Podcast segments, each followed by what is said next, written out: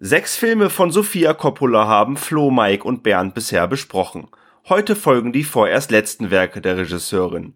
Mit The Beguiled und On the Rocks liefert Coppola mal wieder Filme, die auf den ersten Blick unterschiedlicher nicht sein könnten.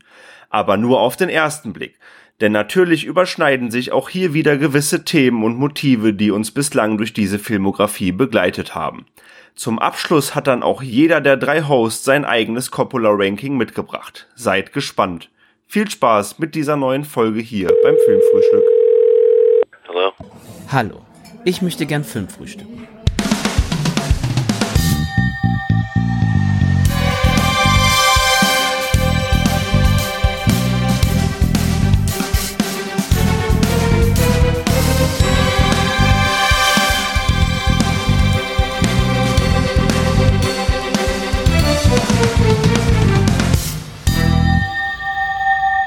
Ja, hallo und herzlich willkommen hier zu einer neuen Episode des Filmfrühstücks. Wir sprechen über die Filmografie von Sofia Coppola. Ähm, heute steht Teil 4 auf dem Programm und das ist dann auch gleichzeitig der letzte Teil, nachdem wir in den ersten drei Episoden ja schon ähm, über die ersten sechs Spielfilme von Frau Coppola gesprochen haben, widmen wir uns nun ihren äh, vorerst letzten beiden Filmen und sprechen heute einmal über Die Verführten der Begild aus dem Jahr 2017 und über On the Rocks aus dem Jahr 2020. Und bei mir sind natürlich wie immer Mike und Bernd. Hallo.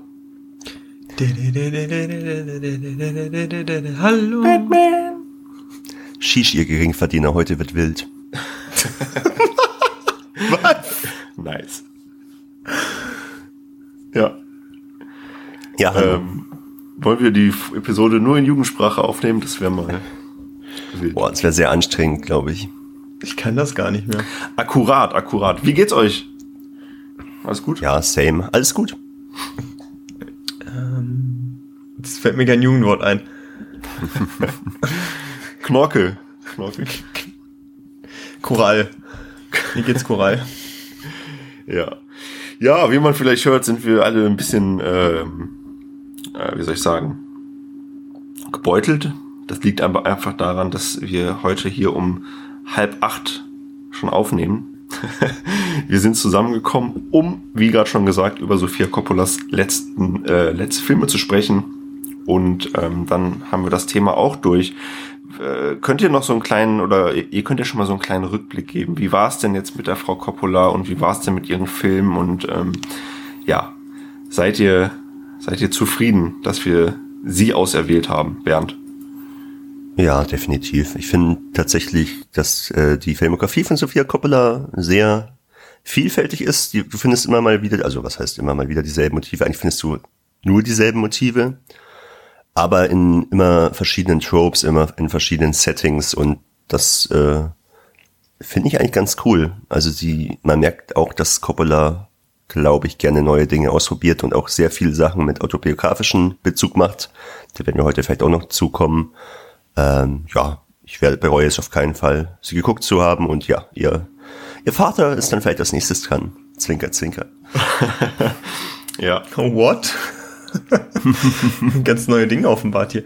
Ähm, nee, mir geht's eigentlich ähnlich. Also ich würde auch sagen, es ist jetzt nicht sowas wie Tony Scott, ne, der so Actionfilm an Actionfilm äh, angereiht hat, sondern eher, ja, du hast jemanden, der immer dieselben Motive verfolgt und, und in seine Filme einbaut und das dann eben in ganz verschiedenen ähm, ja, Settings quasi aufblühen lässt. Bestes Beispiel ist ja dann, äh, du hast Virgin Suicides und dann hast du Marie Antoinette, ne? Ähm, was einfach so in der, ja, in der Renaissance spielt, sag ich mal. Und irgendwas in der Neuzeit mit The Bling Ring dann auch noch. Also, Mhm. da finde ich die, die Bandbreite an, an, an Settings, die du da geboten kriegst, eigentlich super interessant. Und sonst an sich, Sophia Coppola auch von ihrer, ja, vom Handwerk her, ne? Mhm. super, ja. Ja, ja, und ähm, die beiden Filme, über die wir heute sprechen, die äh, bilden das ja eigentlich nochmal ganz gut ab, was ihr gerade gesagt habt. Denn ähm, mit The Beguiled befinden wir uns einmal in der Zeit des amerikanischen Bürgerkriegs, glaube ich, irgendwie 1860er Jahre. Und mit On the Rocks befinden wir uns dann ja mehr oder weniger wieder im, im Heute. Und ähm, ja, genau das, was ihr gerade gesagt habt zu dem Thema, das muss ich auch sagen. Also das ist schon sehr, sehr abwechslungsreich. Das ist schon interessant, wie man, oder es ist schon spannend, wie sie es auch schafft, ähm, ihre Motive eben in diese ganz unterschiedlichen Filme einzubauen. Das ähm, hat mich tatsächlich auch beeindruckt, zumindest äh, auf der Ebene, dass ich es, wie gesagt, ähm, ja, spannend fand, das einfach, einfach so zu, zu beobachten. Auf der anderen Seite muss ich aber auch sagen, ähm, wir werden ja auch am Ende jetzt dieser Episode unsere Rankings vorstellen und ich muss ehrlich sagen, so ganz ist der Funke bei mir dann doch nicht übergesprungen, ähm, aber dazu kommen wir dann ja später nochmal. Ähm, Nichtsdestotrotz, und auch das haben wir ja schon angedeutet, äh, ist es immer eine, eine Freude, eine komplette Filmografie eines Regisseurs, einer Regisseurin durchzugehen. Und äh, ich bin sehr gespannt, was wir da vielleicht dann ja auch in den nächsten Monaten ähm, uns ausdenken werden. Das könnt ihr dann vielleicht hier bei den Kollegen vom Filmplus auf dem Kanal hören oder was ihr auf jeden Fall immer machen könnt, auch bei uns auf die Seite zu gehen, wenn ihr uns drei äh, schon in euer Herz gewonnen habt. Ähm, denn auch dort auf popcorn und nachos.de, ihr findet uns auch bei Twitter, äh, könnt ihr un unsere alten Filmografie-Besprechungen reinhören. Da haben wir, wie Mike gerade schon gesagt hat, einmal über Tony Scott gesprochen und da haben wir auch einmal über den guten M. Night Shyamalan besprochen, äh, gesprochen. Da kann man auf jeden Fall auch mal reinhören. Gut, äh, genug des Vorgeplänkels. Ich würde sagen, wir starten und wir starten mit einem Film, der, wie gerade schon gesagt, ähm, zur Zeit des amerikanischen Bürgerkrieges spielt, nämlich The Beguiled ähm, oder auch Die Verführten, ähm, basiert auf ein ähm, auf ein, ne, beziehungsweise eher, äh, es gab mal einen, einen Film aus dem Jahr 1971, der auch Die Verführten heißt. Äh, Bernd, den hast du, glaube ich, auch gesehen. Ne? Den habe ich auch gesehen, ja, mit Clint Eastwood äh, von Don Siegel. Ähm, basiert auf einem Roman ich glaube, du wolltest gerade sagen, äh, A Painted Devil von Thomas Kallinen. Mhm. Und ähm, jetzt haben wir eben dieses Jahr, man kann ja eigentlich sagen, es ist ein Remake, aber das wirst du ja vielleicht auch gleich nochmal äh, genau sagen, wo sich dann auch vielleicht der Film und der Film aus den 70ern unterscheidet. Ähm, ich würde sagen, wir starten erstmal mit der Inhaltsangabe zu Die Verführten. Und zwar geht es in dem Film darum. Virginia im dritten Jahr des amerikanischen Bürgerkriegs. Aufgrund der erbitterten Kämpfe zwischen Nord- und Südstaaten ist das Mädcheninternat von Schulleiterin Martha Farnsworth fast verwaist. Nur noch fünf Schülerinnen sind neben Edwina Dubney, der einstigen Lehrkraft, geblieben. Als Amy, eine der Schülerinnen, eines Tages im naheliegenden Wald über den verletzten Nordstaaten-Offizier John McBurney stolpert, ist es mit der bisherigen Ruhe im Internat vorbei Anstatt in den Truppen der Konföderation auszuhändigen, beschließt Miss Farnsworth allen Zweifeln zum Trotz, den feindlichen Soldaten gesund zu pflegen. Doch je mehr diesem die Zuneigung aller Damen zufliegt, desto mehr beginnen die Anwesenden um seine Aufmerksamkeit zu kämpfen. Ja, und man hört vielleicht schon so ein bisschen die Thematik des ähm, Films raus. Es geht eben, ja, um diese eine männliche Figur, die hier gespielt wird von Colin Farrell, der eben dann ähm, ja plötzlich in dieses Setting dieses Waisenhauses oder dieses äh, ja dieses alten Herrenhauses da in den Südstaaten ähm, reingeworfen wird mehr oder weniger ähm, und ich würde einfach mal sagen Bernd äh, fang doch direkt mal an. Wie unterscheidet sich der Film denn jetzt aus der Heutezeit mit der aus den aus den 70er Jahren? Gibt es da grundlegende Unterschiede? Ja, was man vielleicht erst mal sagen muss, wie, wie gilt das Wort, das, äh, du hast es gerade gesagt, im Deutschen heißt der Film Die Verführten, ist ein bisschen schwierig, das zu übersetzen, denn im Englischen ist es tatsächlich ein bisschen doppeldeutig. Es heißt nämlich verführt oder betrogen im Englischen. Und der Film von 1971 heißt eben auch betrogen in, äh, im Deutschen. Und das finde ich, kann man auch mal sch schön als ersten Unterschied festhalten, denn äh, Sophias Coppolas Version ist deutlich subtiler und ambivalenter als der 70er Jahre Kladderadatsch bei dem dann zum Beispiel auch so Gedanken und innere Monologe für den Zuschauer laut ausgesprochen werden. Also was die, die Mädchen da in dem Haus denken, wird dann einfach gesagt. Und der wirkt dadurch stellenweise schon sehr plump. Und dann hast du da auch Clint Eastwood, äh, sein Schauspiel in allen Ehren, aber äh, der hat, der, der wird dann auch so ein bisschen als der, ja, so ein richtiger Gegenspieler fast zu den Mädchen inszeniert, wo du hier äh, mit äh, Colin Farrell tatsächlich auch wieder eine relativ ambivalente Figur hast und du nicht genau weißt, ja, wie, wie ordnest du jetzt ein, was da passiert. Zumindest ging es mir so in der Coppola-Version. Ähm, und natürlich auch werden wir später noch zukommen. Der Look ist bei Coppolas Version aber einfach um so viel, so viel schöner. Ähm, da ist es ein richtiges stimmungsvolles, düsteres Südstaaten-Kammerspiel draus geworden, während der alte Film halt so ein typischer 70er-Jahre-Film ist. Ich sag mal, äh, die Tagline bei Letterboxd äh, des 70er-Jahre-Films ist One Man, Seven Women in a Strange House.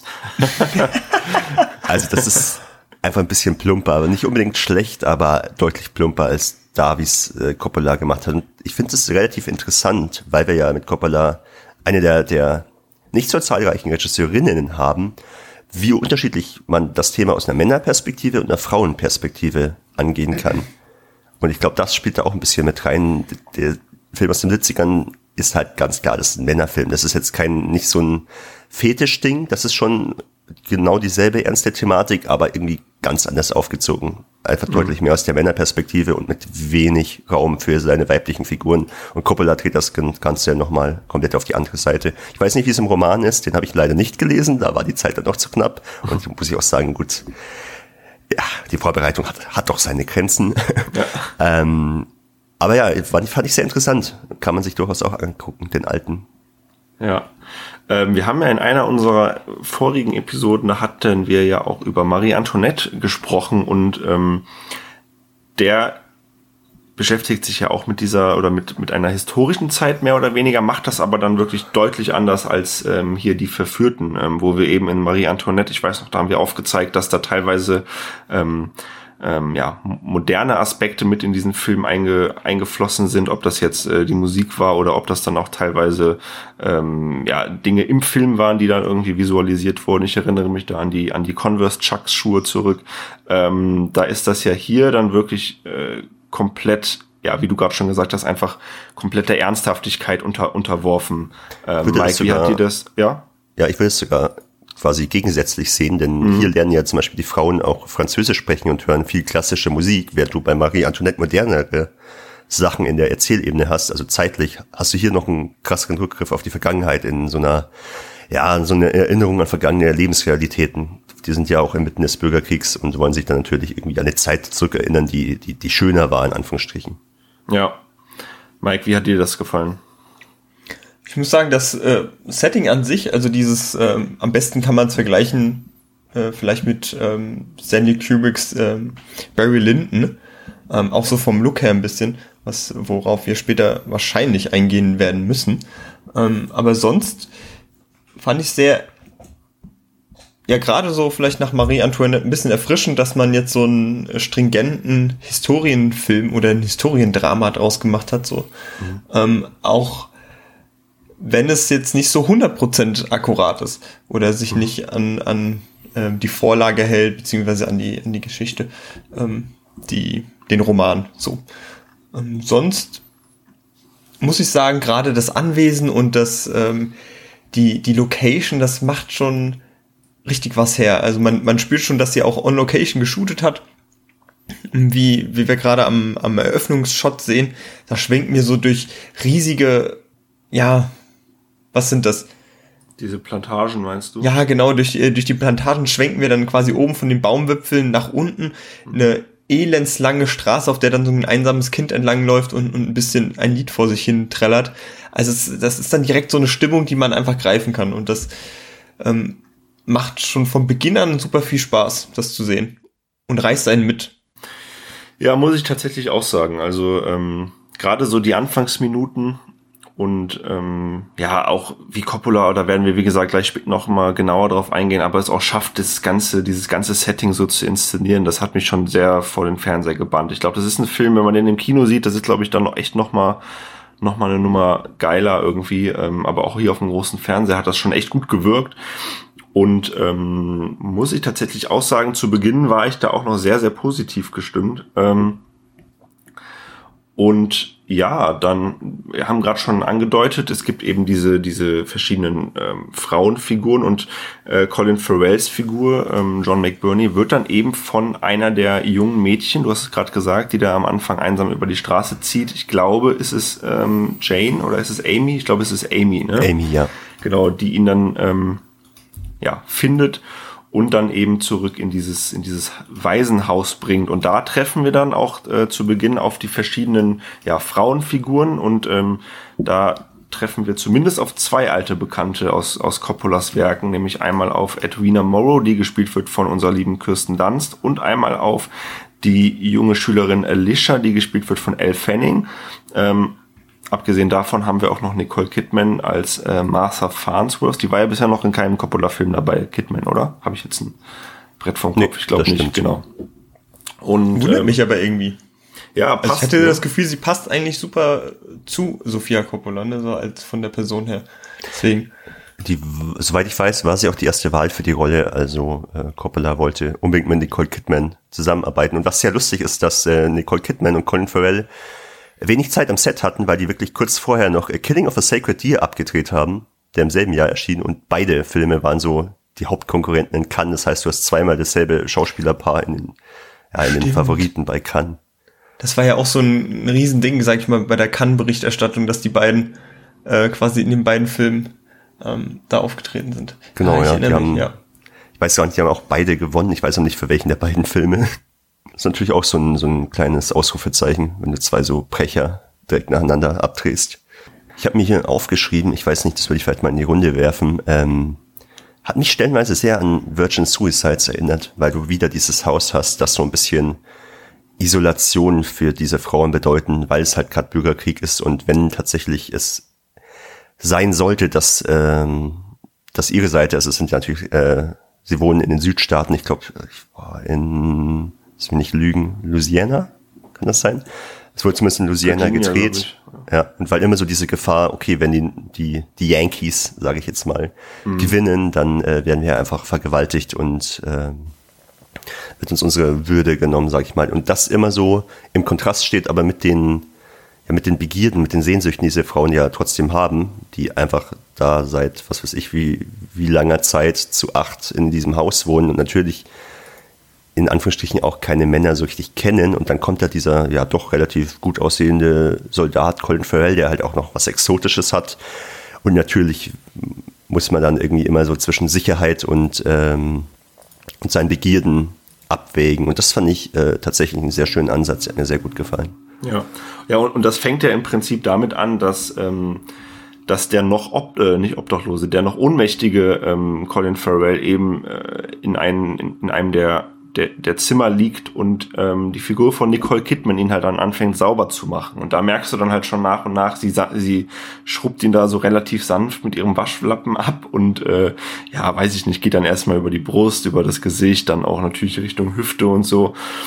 Und ähm, plötzlich merkst du, dass sie selber dann plötzlich ja keine Panik bekommt, aber vielleicht auch dann ja da schon irgendwie dieses dieses Verlangen dann eben in ihr aufkommt. Und das äh, ist dann auch glaube ich bei ihr dieses Gefühl, was dann direkt wieder aber mit einem schlechten Gewissen verbunden ist, weil sie dann direkt von ihm abweicht und so. Also das war auch eine ganz ganz starke Szene fand ich. Und äh, wenn man das sieht, dann kann man schon erahnen, okay, ähm, ich, ich glaube, ich weiß, wo es in dem Film irgendwie hingehen soll. Und ähm, ja, das so als, als Grundprämisse mehr oder weniger zu nehmen. Ähm, du hast gerade die Tagline vom ersten vorgelesen, so ein Mann, sieben Frauen. Ähm, ja, das passt ja dann schon irgendwie. Und ähm, klar, es sind dann natürlich auch, auch Mädchenfiguren dabei, sage ich mal, die vielleicht auch mit dem Thema Verlangen und Sexualität dann auch noch einfach zu jung dafür da sind. Aber, und das, und, und selbst das fand ich spannend, selbst diese Mädchen, diese 10-, 11-Jährigen, die, die ähm, versuchen ja quasi diese Aufmerksamkeit des Soldaten irgendwie zu bekommen. Und dass du dann eben diese ganz vielen verschiedenen Frauenfiguren in allen jeglichen Generationen hast, sage ich mal, also eben von der 18-, äh, 11-Jährigen bis zur 18-Jährigen bis zur, ja, wie alt wird die Figur von Nicole Kidman sein, Mitte 40 vielleicht oder Anfang 40, ähm, wie dann alle eben probieren, da irgendwie ja ihn zu umgarnen, mehr oder weniger. Ähm, das ist durchaus spannend, ja. Du hast ja eben je nach Mädchen verschiedene ja, Rollenbilder, die sich von diesem Mann erwarten. Das ist halt einmal ähm, ja wirklich der, der Partner, der Gleichberechtigte, dann halt nur die, die sexuelle Fantasie oder eben eine Vaterfigur. Mhm. Und jeder hat dann irgendwie so sein eigenes Motiv, warum, warum sie dann äh, ja Kontakt zu ihm sucht. Ja.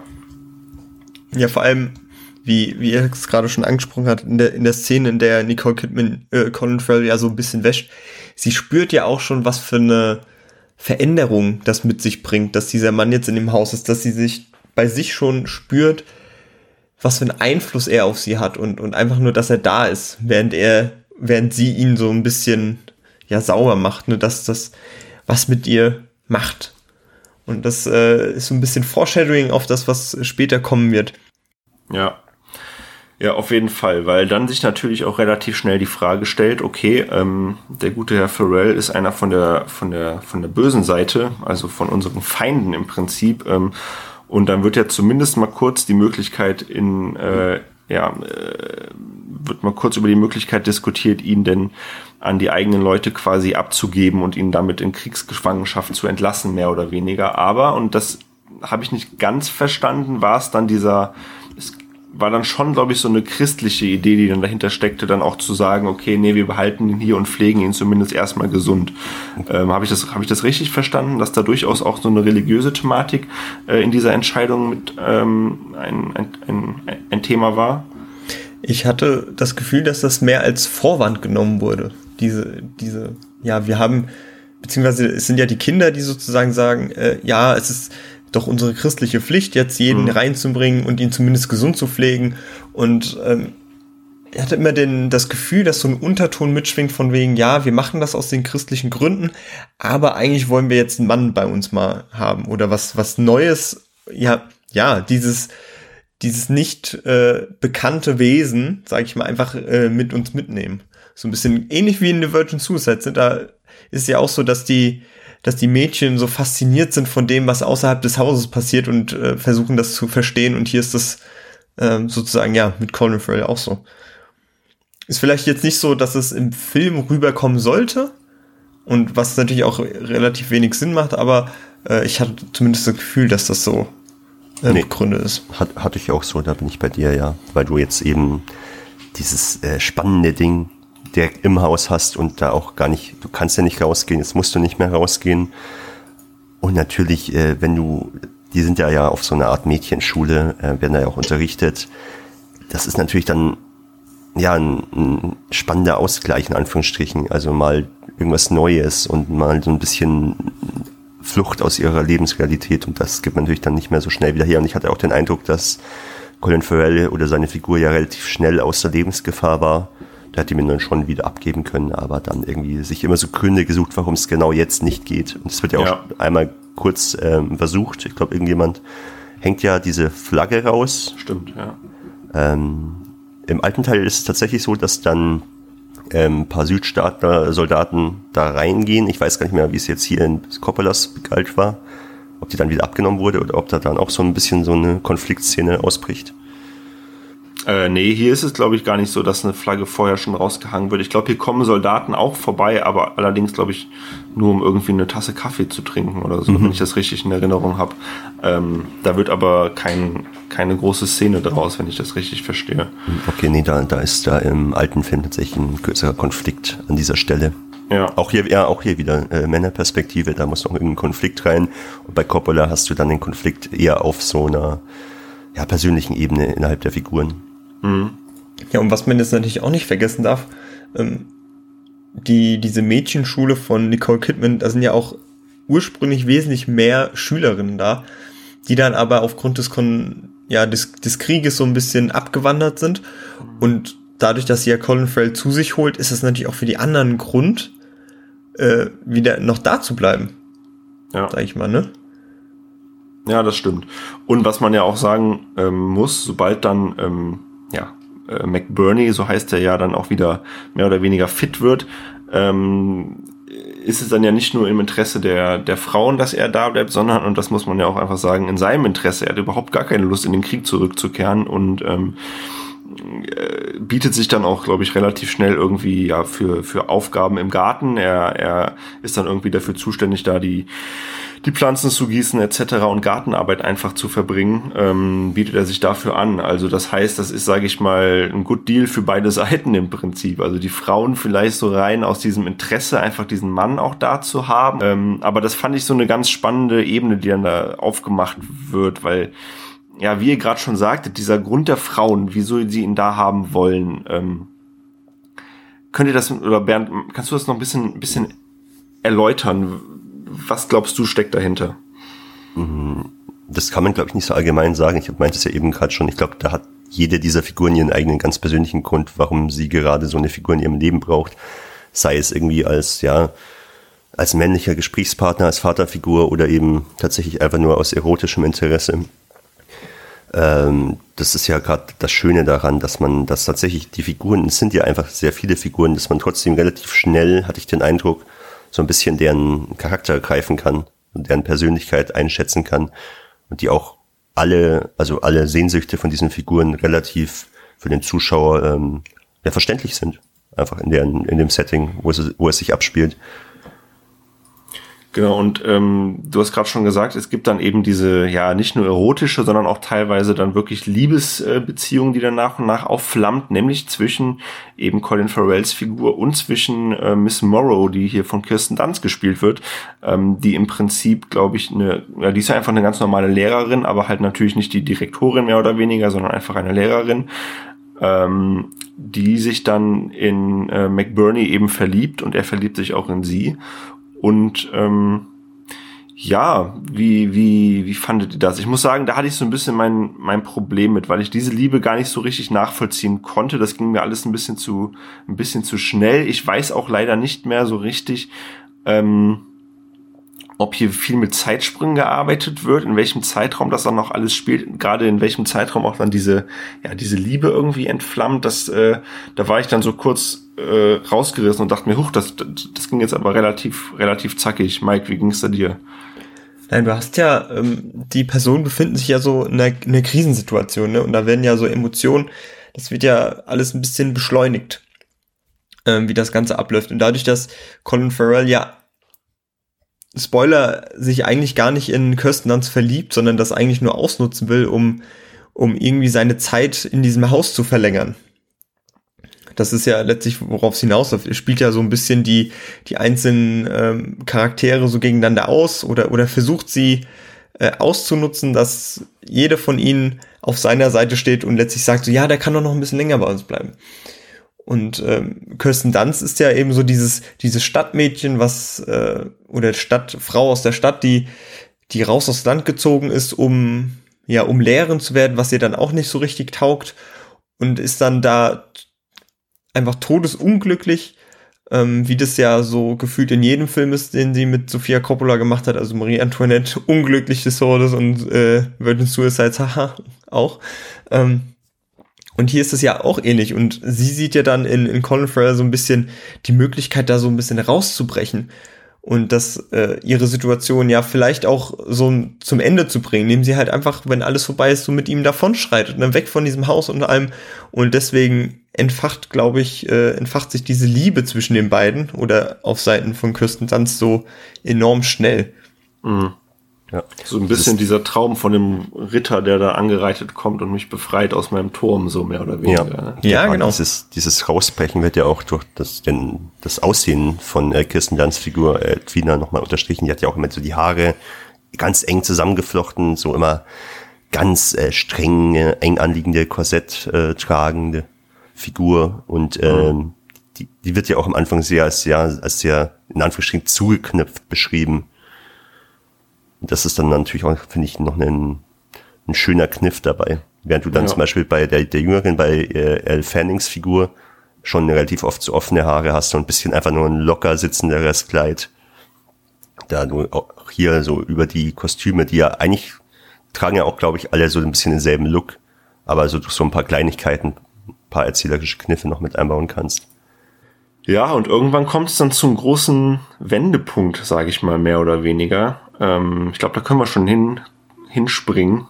Ähm, denn eines Abends verabredet sich dann eben auch äh, Colin Farrells Figur mit, ähm, mit Kirsten Dunsts Figur in ihrem Zimmer und ähm, wollen da vielleicht äh, ein bisschen ja, äh, Techtelmechtel austragen, sage ich mal. Und ähm, ja, blöderweise kommt es dann aber dazu, dass ähm, McBurney dann mit Elle Fannings Figur Alicia auch ins Bett gestiegen ist. Und das wird dann quasi auf frische Tat ertappt von, äh, von Kirsten Dunsts Figur.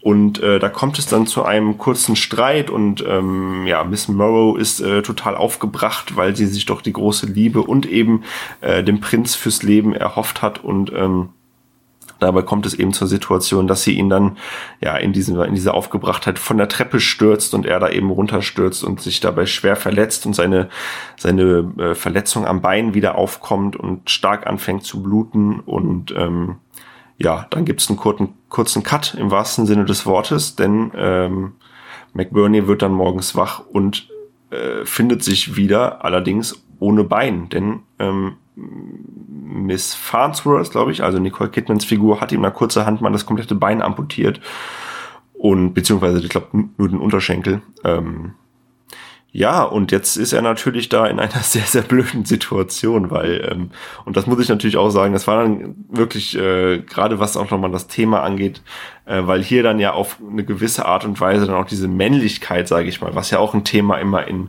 in Coppolas Filmen ist, Männlichkeit, Weiblichkeit, und da wird hier ihm quasi die Männlichkeit mehr oder weniger genommen, in dem Moment, wo ihm dann dieses, dieses Bein amputiert wird. Und ähm, ja, plötzlich ist er dann auch vielleicht gar nicht mehr ja, wobei, das würde ich auch hinterfragen, ob er dann noch diese Attraktivität auf die Frauen aus, ähm, ausstrahlt, die er vielleicht vorher auf sie ausgestrahlt hat.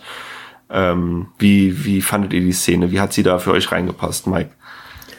Es ist, jetzt wo du es gerade so ansprichst mit der Attraktivität, ist es mehr diese Dualität der, äh, des Mannes so ein bisschen, ne? Der, der, der verführt, aber auch der einfach so brachial und ähm, ja, ein Tier ist sozusagen, ne? Auf der einen Seite hast du, bevor er, bevor Colin Farrell so sein Bein verliert, da versucht er die, äh, jeden Einzelnen so ein bisschen, äh, ja, wirklich so zu verführen, ne? Die ins Bett zu kriegen oder äh, auch den kleinen, den Mädchen so, äh, ja, hübsche Äuglein zu machen, sag ich mal, und die so ein bisschen auf seine Seite zu ziehen.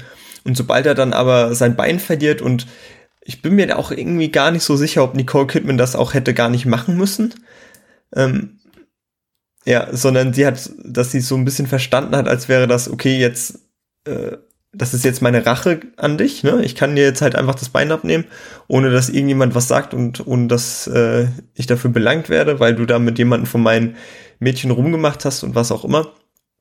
Äh, und dann hast du halt diesen brachialen Mann am Ende, der das Zimmer auseinander nimmt und alles und vor dem die Frauen dann alle Angst bekommen natürlich. Also es ist eine schöne, ein schöner Cut wirklich dazwischen, ne?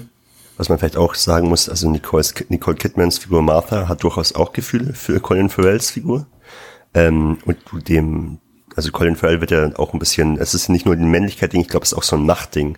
Am Anfang war er ja so ein bisschen, in Anführungsstrichen, der Strippenzieher, hat so ein bisschen die, die Mädchen da ausgespielt und die, äh, und Martha eben ausgespielt. Dann verliert er sein Bein und die Macht und er versucht das so ein bisschen zu kompensieren, indem er halt mhm. immer krasser wird, immer lauter wird, ähm, teilweise auch richtig ausrastet. Es gibt ja auch dann so eine sehr absurde Szene, also eine Schildkröte von einem der Mädchen einfach durch den Raum pfeffert.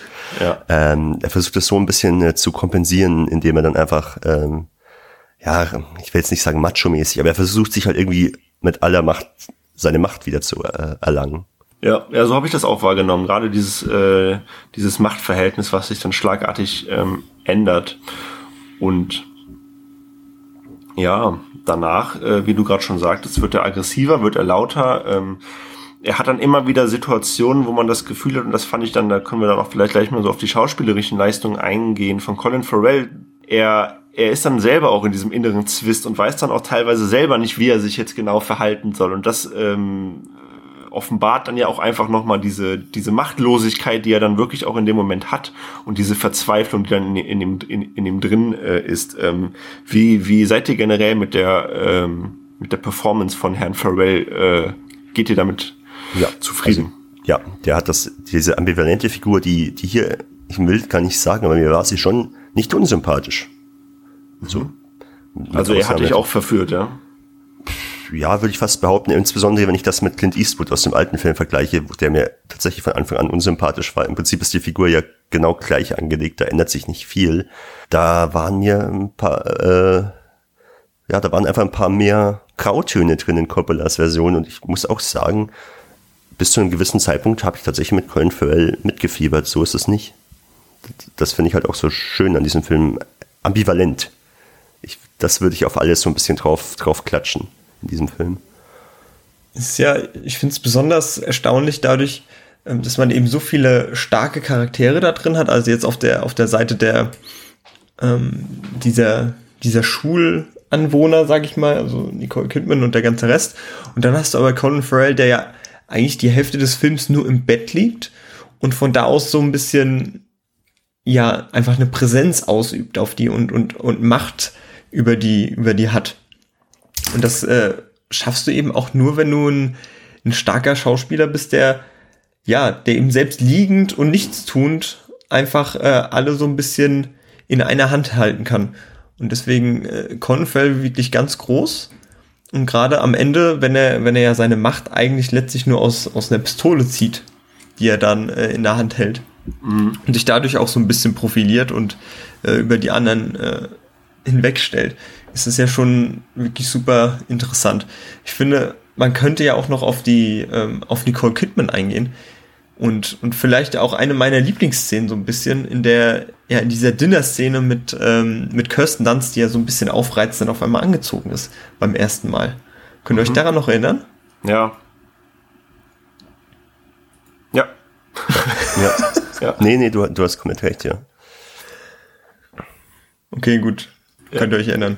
Ja, auf jeden Fall, auf jeden Fall. Ähm, das ist genau das, was Bernd auch gerade ja schon gesagt hat, dass sie dann plötzlich anfängt, ihre Haare zu öffnen und sich da halt so ähm, einfach, ja, da mehr auch in, in, in seine Richtung irgendwie schmiegt, sozusagen. Ja, Freizügigkeit in dem Maße, wie es da gerade möglich ja, war. Genau. Ja, genau. Ja, und da, da verschieben sich ja dann auch so ein bisschen die, oder ist ja auch ein Kampf zwischen Colin Farrell und dann äh, Nicole Kidman so, was, was Macht anbelangt. Ne? Er hat so ein bisschen seine, ja, seine Finger im Spiel bei Kirsten Dunst, dass die sich so verändert, aber Nicole Kidman kann dann noch so, auch super, wie sie das spielt, so ein bisschen schnippisch, ne? Und so, ja, jetzt mach dich, äh, aber das gehört sich aber nicht für eine feine Dame und so am Tisch, ne, das zu machen. Und wirft dir dann so einen, so einen hässlichen Blick zu. Das ist schon echt äh, wirklich, äh, wirklich gut. Frau Sophia Coppola hat selber auch in einem Interview gesagt, dass sie, ähm, ja, dass sie diese drei Frauenfiguren, die wir jetzt da auch schon angesprochen haben, die ja eigentlich, sage ich mal, mehr oder weniger äh, da im Vordergrund, äh, Vordergrund stehen, jetzt neben ähm, Kidman und Duns Figur eben auch noch Elle Fannings Figur, wobei die dann doch ein bisschen untergeht und gar nicht so viel Raum bekommt, obwohl sie dann ja eben ähm, ja zentral wichtig für diesen für diesen Wendepunkt auch ist. Ähm, und da hat Frau Coppola gesagt, dass sie ähm, tatsächlich diese Reifestadien dieser Frauen, was ja auch wirklich einfach dann durch dieses, ja, durch diese drei Generationen äh, sich trägt, dass sie das ähm, auch sehr, sehr gut nachvollziehen kann und ähm, dass sie quasi auch, ähm, da sie ja auch selber, sage ich mal, das hat sie zumindest damals gesagt, im Alter von Nicole Kidman zu dieser Zeit dieses Interviews war, konnte sie halt dann auch tatsächlich sagen, dass sie eben jede jede Phase irgendwie auch durchlaufen hat und ähm, dass sie zwar nicht genau wie diese Figuren ist, aber dass sie jetzt schon ähm, eben das, was ihr auch gerade schon so angedeutet habt, äh, da auch verschiedene Perspektiven irgendwie äh, innerhalb dieser drei Figuren unterbringen wollt. Eben Kirsten Dunsts Figur als eine Frau, die dann doch auch sehr, sehr unterdrückt ist.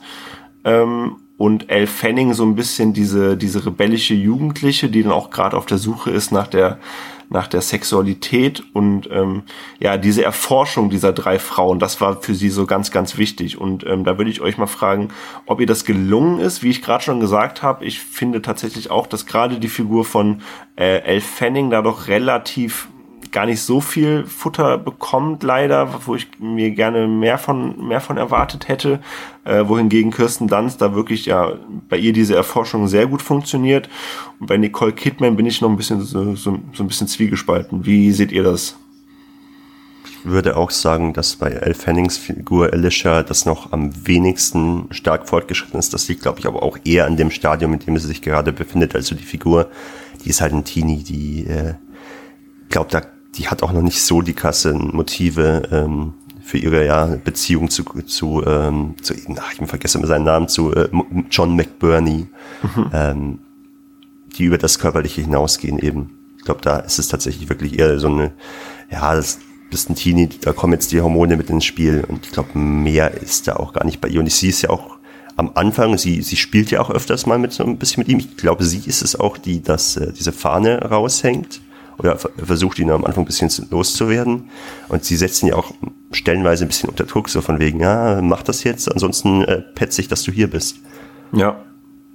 Also sie, sie ist da einfach ein bisschen ja, offensiver in ihren, äh, in ihren, in Anführungsstrichen, Manipulationstaktiken oder in ihren mhm. äh, Argumentationen.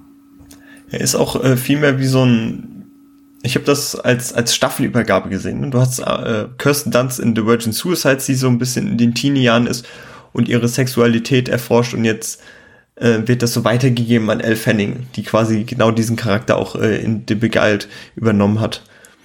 Aber sonst, ja, ja aber sonst, ähm, ja, würde ich mich auch äh, euch beiden anschließen. Elle Fanning so ein bisschen platt, die eben den ja, den anarchischen Charakter spielt, ne, der so ein bisschen der Rebell ist, äh, einfach gegen aus der Menge heraussticht, so, um dem anderen zu gefallen. Und dann mit, äh, mit Kirsten Dunst, die ja dann letztlich auch so eine zentrale Rolle einnimmt als, als Counterpart zu, zu Nicole Kidman. Die beiden natürlich super gut und, und stark auch ausgearbeitet. Von daher kann, ja, schließe ich mich euch an. Ja. Okay. Ich weiß nicht, wollen wir jetzt das Ende spoilern? Ich glaube eher nicht, oder? Hm, ich will es auch nicht spoilern, weil ich glaube, die Besprechung gilt auch für das Ende und ich, vielleicht hat man dann doch noch so ein bisschen Grund, sich den Film anzugucken und dann ich, denn jetzt vielleicht mal ein bisschen auf die technische Seite überzugehen, wenn es okay ist. Ja, auf jeden das, Fall. Das äh, finde ich ist die größte Stärke im Film. Ich habe mir aufgeschrieben, ich musste tatsächlich, ich habe den Film tagsüber geguckt, der ist schon sehr düster und dunkel. Also ich musste stellenweise die Rollos runter machen, weil ich ja. dann nicht mehr arg viel gesehen habe. Und ich finde diesen diesen Look äh, echt sehr schön. Das ist so ein bisschen, ich habe mir hier aufgeschrieben, fast schon so eine, so, ja, so ein Gothic-Stil. Du hast so dieses ja, sehr düstere Südstaaten-Ding, durch so Bäume, fallendes Licht, ähm, generell sehr wenig künstliches Licht, das fällt dann immer durch so Fenster rein. Hast ja auch dieses weiße zerfallende Haus, wo dann sich schon die das Efeu hochrankt und Blätter und Pflanzen dieses Haus so ein bisschen für sich einnehmen. Du hast ganz viele Krähengeräusche, sehr viel Atmosphäre durch Sound. Die Kamera bewegt sich ganz, ganz wenig. Das ist fast schon gemäldeartig, wie da der Film inszeniert ist. Mhm.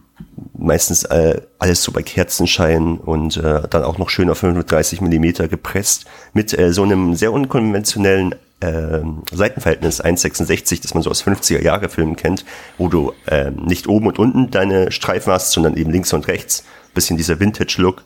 Äh, Sophia Coppola meinte, die hat das gemacht, damit sich das alles ein bisschen klaustrophobischer anfühlt. Also auch hier wieder dieses Gefängnisding, dieses Ausbrechen-Ding. Und ich finde, das Technische an diesem Film ist echt richtig gut. Das würde ich auf jeden Fall unterstreichen. Also ähm, ich hatte echt ein paar Momente auch, wie gesagt, ich habe es ja auf einem großen Fernseher geschaut, ähm, wo ich auch echt einfach das Bild gestoppt habe, weil das Bild gerade einfach so wunderschön war. Gerade diese, du hast es gerade gesagt, diese ähm, ja, diese Szenen, wo dann diese lange Allee irgendwie ist und dann das Licht da durch diese Bäume auf diesen Weg fällt und so und dann die Blätter herumliegen und das sieht schon wahnsinnig gut aus. Es ist tatsächlich so, ja. Oder auch, aber auch dieses Herrenhaus, in dem da gedreht wurde. Also auch das ist äh, natürlich relativ runtergekommen, aber trotzdem dafür sehr, sehr gut in Szene gesetzt. Gerade eben mit ja, Kerzenlicht, mit ähm, ja, mit mit schöner Belichtung dann auch teilweise. Also äh, hat mir auch optisch sehr, sehr gut gefallen. Ähm, da kann ich nichts nix gegen sagen.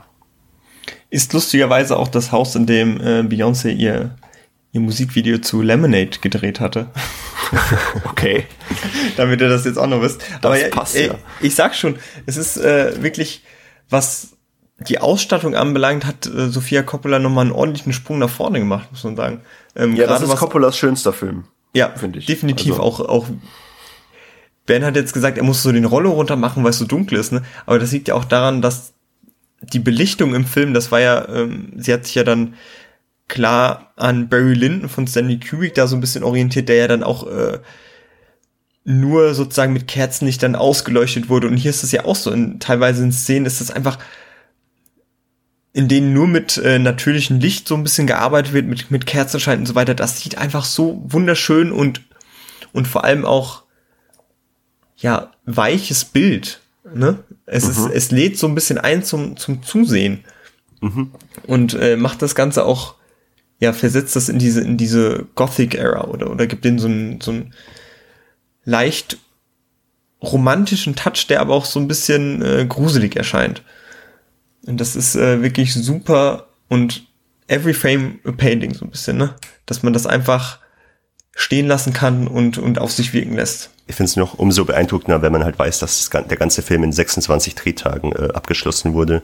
Und mit relativ wenig Budget, was da auf die Beine gestellt wird von technischer Seite, ist schon, ist schon ja ein richtiger Brecher. Also grenzt an der, an der, grenzt an Brillanz, würde ich fast sagen.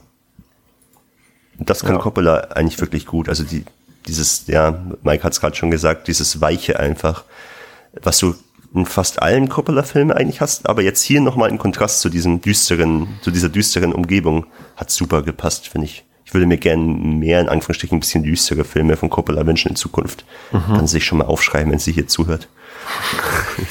Was sie bestimmt tut. Wow. Na gut. Ich habe noch ein, ein, Thema, das ich gerne ansprechen würde. Das hatten wir schon mal. Hashtag äh, Coppola so white. Oh ja. Es gibt äh, im Buch und auch im 1970er Film eine schwarze Figur, die in diesem Film gestrichen wurde. Das ist nämlich äh, Hallie. Sie ist ein Sklave, der die quasi in der in dieser Mädchenschule ja arbeitet in Anführungsstrichen ähm, und tatsächlich eine relativ wichtige Figur in den beiden vorherigen Werken. Sophia Coppola meinte, sie hat sie rausgenommen, weil für sie halt Sklaverei ein zu wichtiges Thema ist und sie Angst hatte, dass irgendwie ja, zu oberflächlich anzukratzen und weil es ja auch nichts in dem Sinne mit dem mit, den Themen des Films zu tun hat und sie sich lieber auf die, die Frauen fokussiert hat. Ah, und das. Es gibt noch einen zusätzlichen Satz, den sie, den sie auch noch in dem Interview genannt hatte. Und zwar, dass junge Mädchen ja auch ihre Filme schauen und dass nicht die, äh, das Bild ist, das sie von, von Afroamerikanern vermitteln will.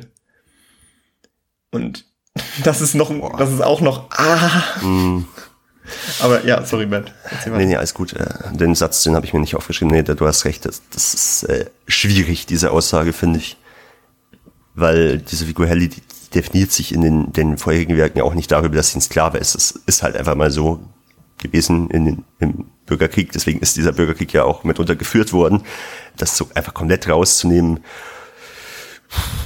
also mir wäre es nicht aufgefallen. Ich habe ja, wie gesagt, den Coppola-Film zuerst gesehen und dann erst den alten. Und gedacht, hey, was ist das für eine Figur? Die kenne ich ja gar nicht. Ähm, aber jo, die ist tatsächlich auch relativ wichtig und äh, auch sie und äh, der, der ja, Corporate haben dann in, in dem alten dann doch so ein bisschen so eine ganz eigene Art von Beziehung. Das ist halt hier, fällt komplett runter und gerade im Hinblick auf die anderen Filme von Coppola, die halt auch alle immer sehr weißen, aus einer sehr äh, weißen Perspektive. Klar, wenn sie das Gefühl hat, sie kann das nicht inszenieren, muss sie es nicht, aber ich finde ich finde es schon schwierig, muss ich sagen, sowas komplett einfach wegzulassen.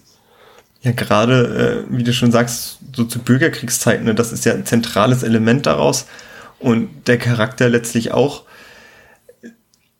Also, das ist schon eine, eine starke, starke im Sinne von heftige Entscheidung, ähm, sich das im Drehbuch schon, schon zu überlegen, diesen Charakter einfach wegzulassen, ne? Weil es mhm. ja jetzt nicht irgendwas, was man schnell unter den Tisch kehrt, sondern man wird sich ja bewusst, was das nach sich ziehen wird. Und gerade mhm. Sofia Coppola, die ja diesen, ja, dieses Problem oder, oder diese Kritik sich jedes Mal anhören muss, dass sie immer Filme aus der Perspektive einer weißen, einer weißen Frau, äh, die auch noch einer reichen, reichen weißen Frau inszeniert, macht das natürlich jetzt nicht gerade sehr viel besser. Wobei ich mich auch frage, es gibt ja auch genügend Filme, die, die quasi aus der Sicht eines weißen Mannes, also eigentlich 90 Prozent aller Filme, inszeniert werden. Da kommt diese Kritik ja auch nicht. Ist mir jetzt gerade spontan. Es ist halt ein bisschen, ich habe das Gefühl, sie, sie geht da auch eher ein bisschen offensiver mit um. Ich glaube, wenn sie dann sich nicht so viel dazu geäußert hätte, wäre es vielleicht auch gar nicht so ein Thema geworden.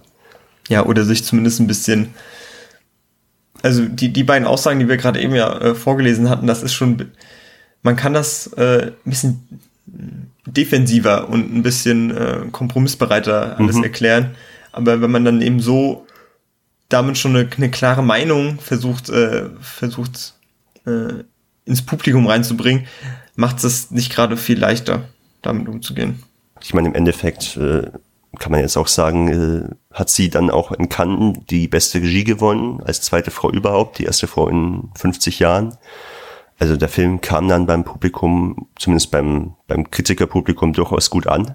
ansonsten diese, diese, diese Schwammszene, äh, die ihr angesprochen habt, die äh, sehr lustig, weil die tatsächlich sehr viele Takes gebraucht hat, weil das äh, Licht da immer dazwischen gefunkt hat, weil es immer äh, schnell ähm, dann eben kurz zu hell war, weil die Sonne sich dann in den Stand verändert hat und diese, diese Waschszene hat ungefähr über zwei Stunden gedauert und als sie dann abgedreht war, war Colin's Haut, äh, Colin Farrells Haut dann auch ziemlich ja, mitgenommen, sage ich mal. Aber auch er war was, sauber. Er war sehr sauber, ja. Und weil man sich ein bisschen äh, vor Augen führt, 26 Drehtage, da lief so einiges schief. Ähm, tatsächlich äh, war, waren einmal komplett ein großer Teil der Kostüme hinüber, weil jemand äh, Bleich, Bleiche in die äh, Waschmaschine reingeschmissen hat und dann die Kostüme in dieselbe Maschine. Und äh, ja, damit sich die Produktion dann, die eben sehr eng ja, kalkuliert wird, nicht allzu sehr verzögert, mussten die äh, Kostüme nochmal komplett von Grund auf neu hergestellt werden. Eieiei, Ja. Einmal mit Profis arbeiten. Was, was ja auch äh, schon allein deswegen krass ist, weil man muss bedenken, dass diese Kostüme auch mit, mit, äh, mit Materialien aus der, aus der Zeit von damals genäht wurden und hergestellt wurden und alles Mögliche.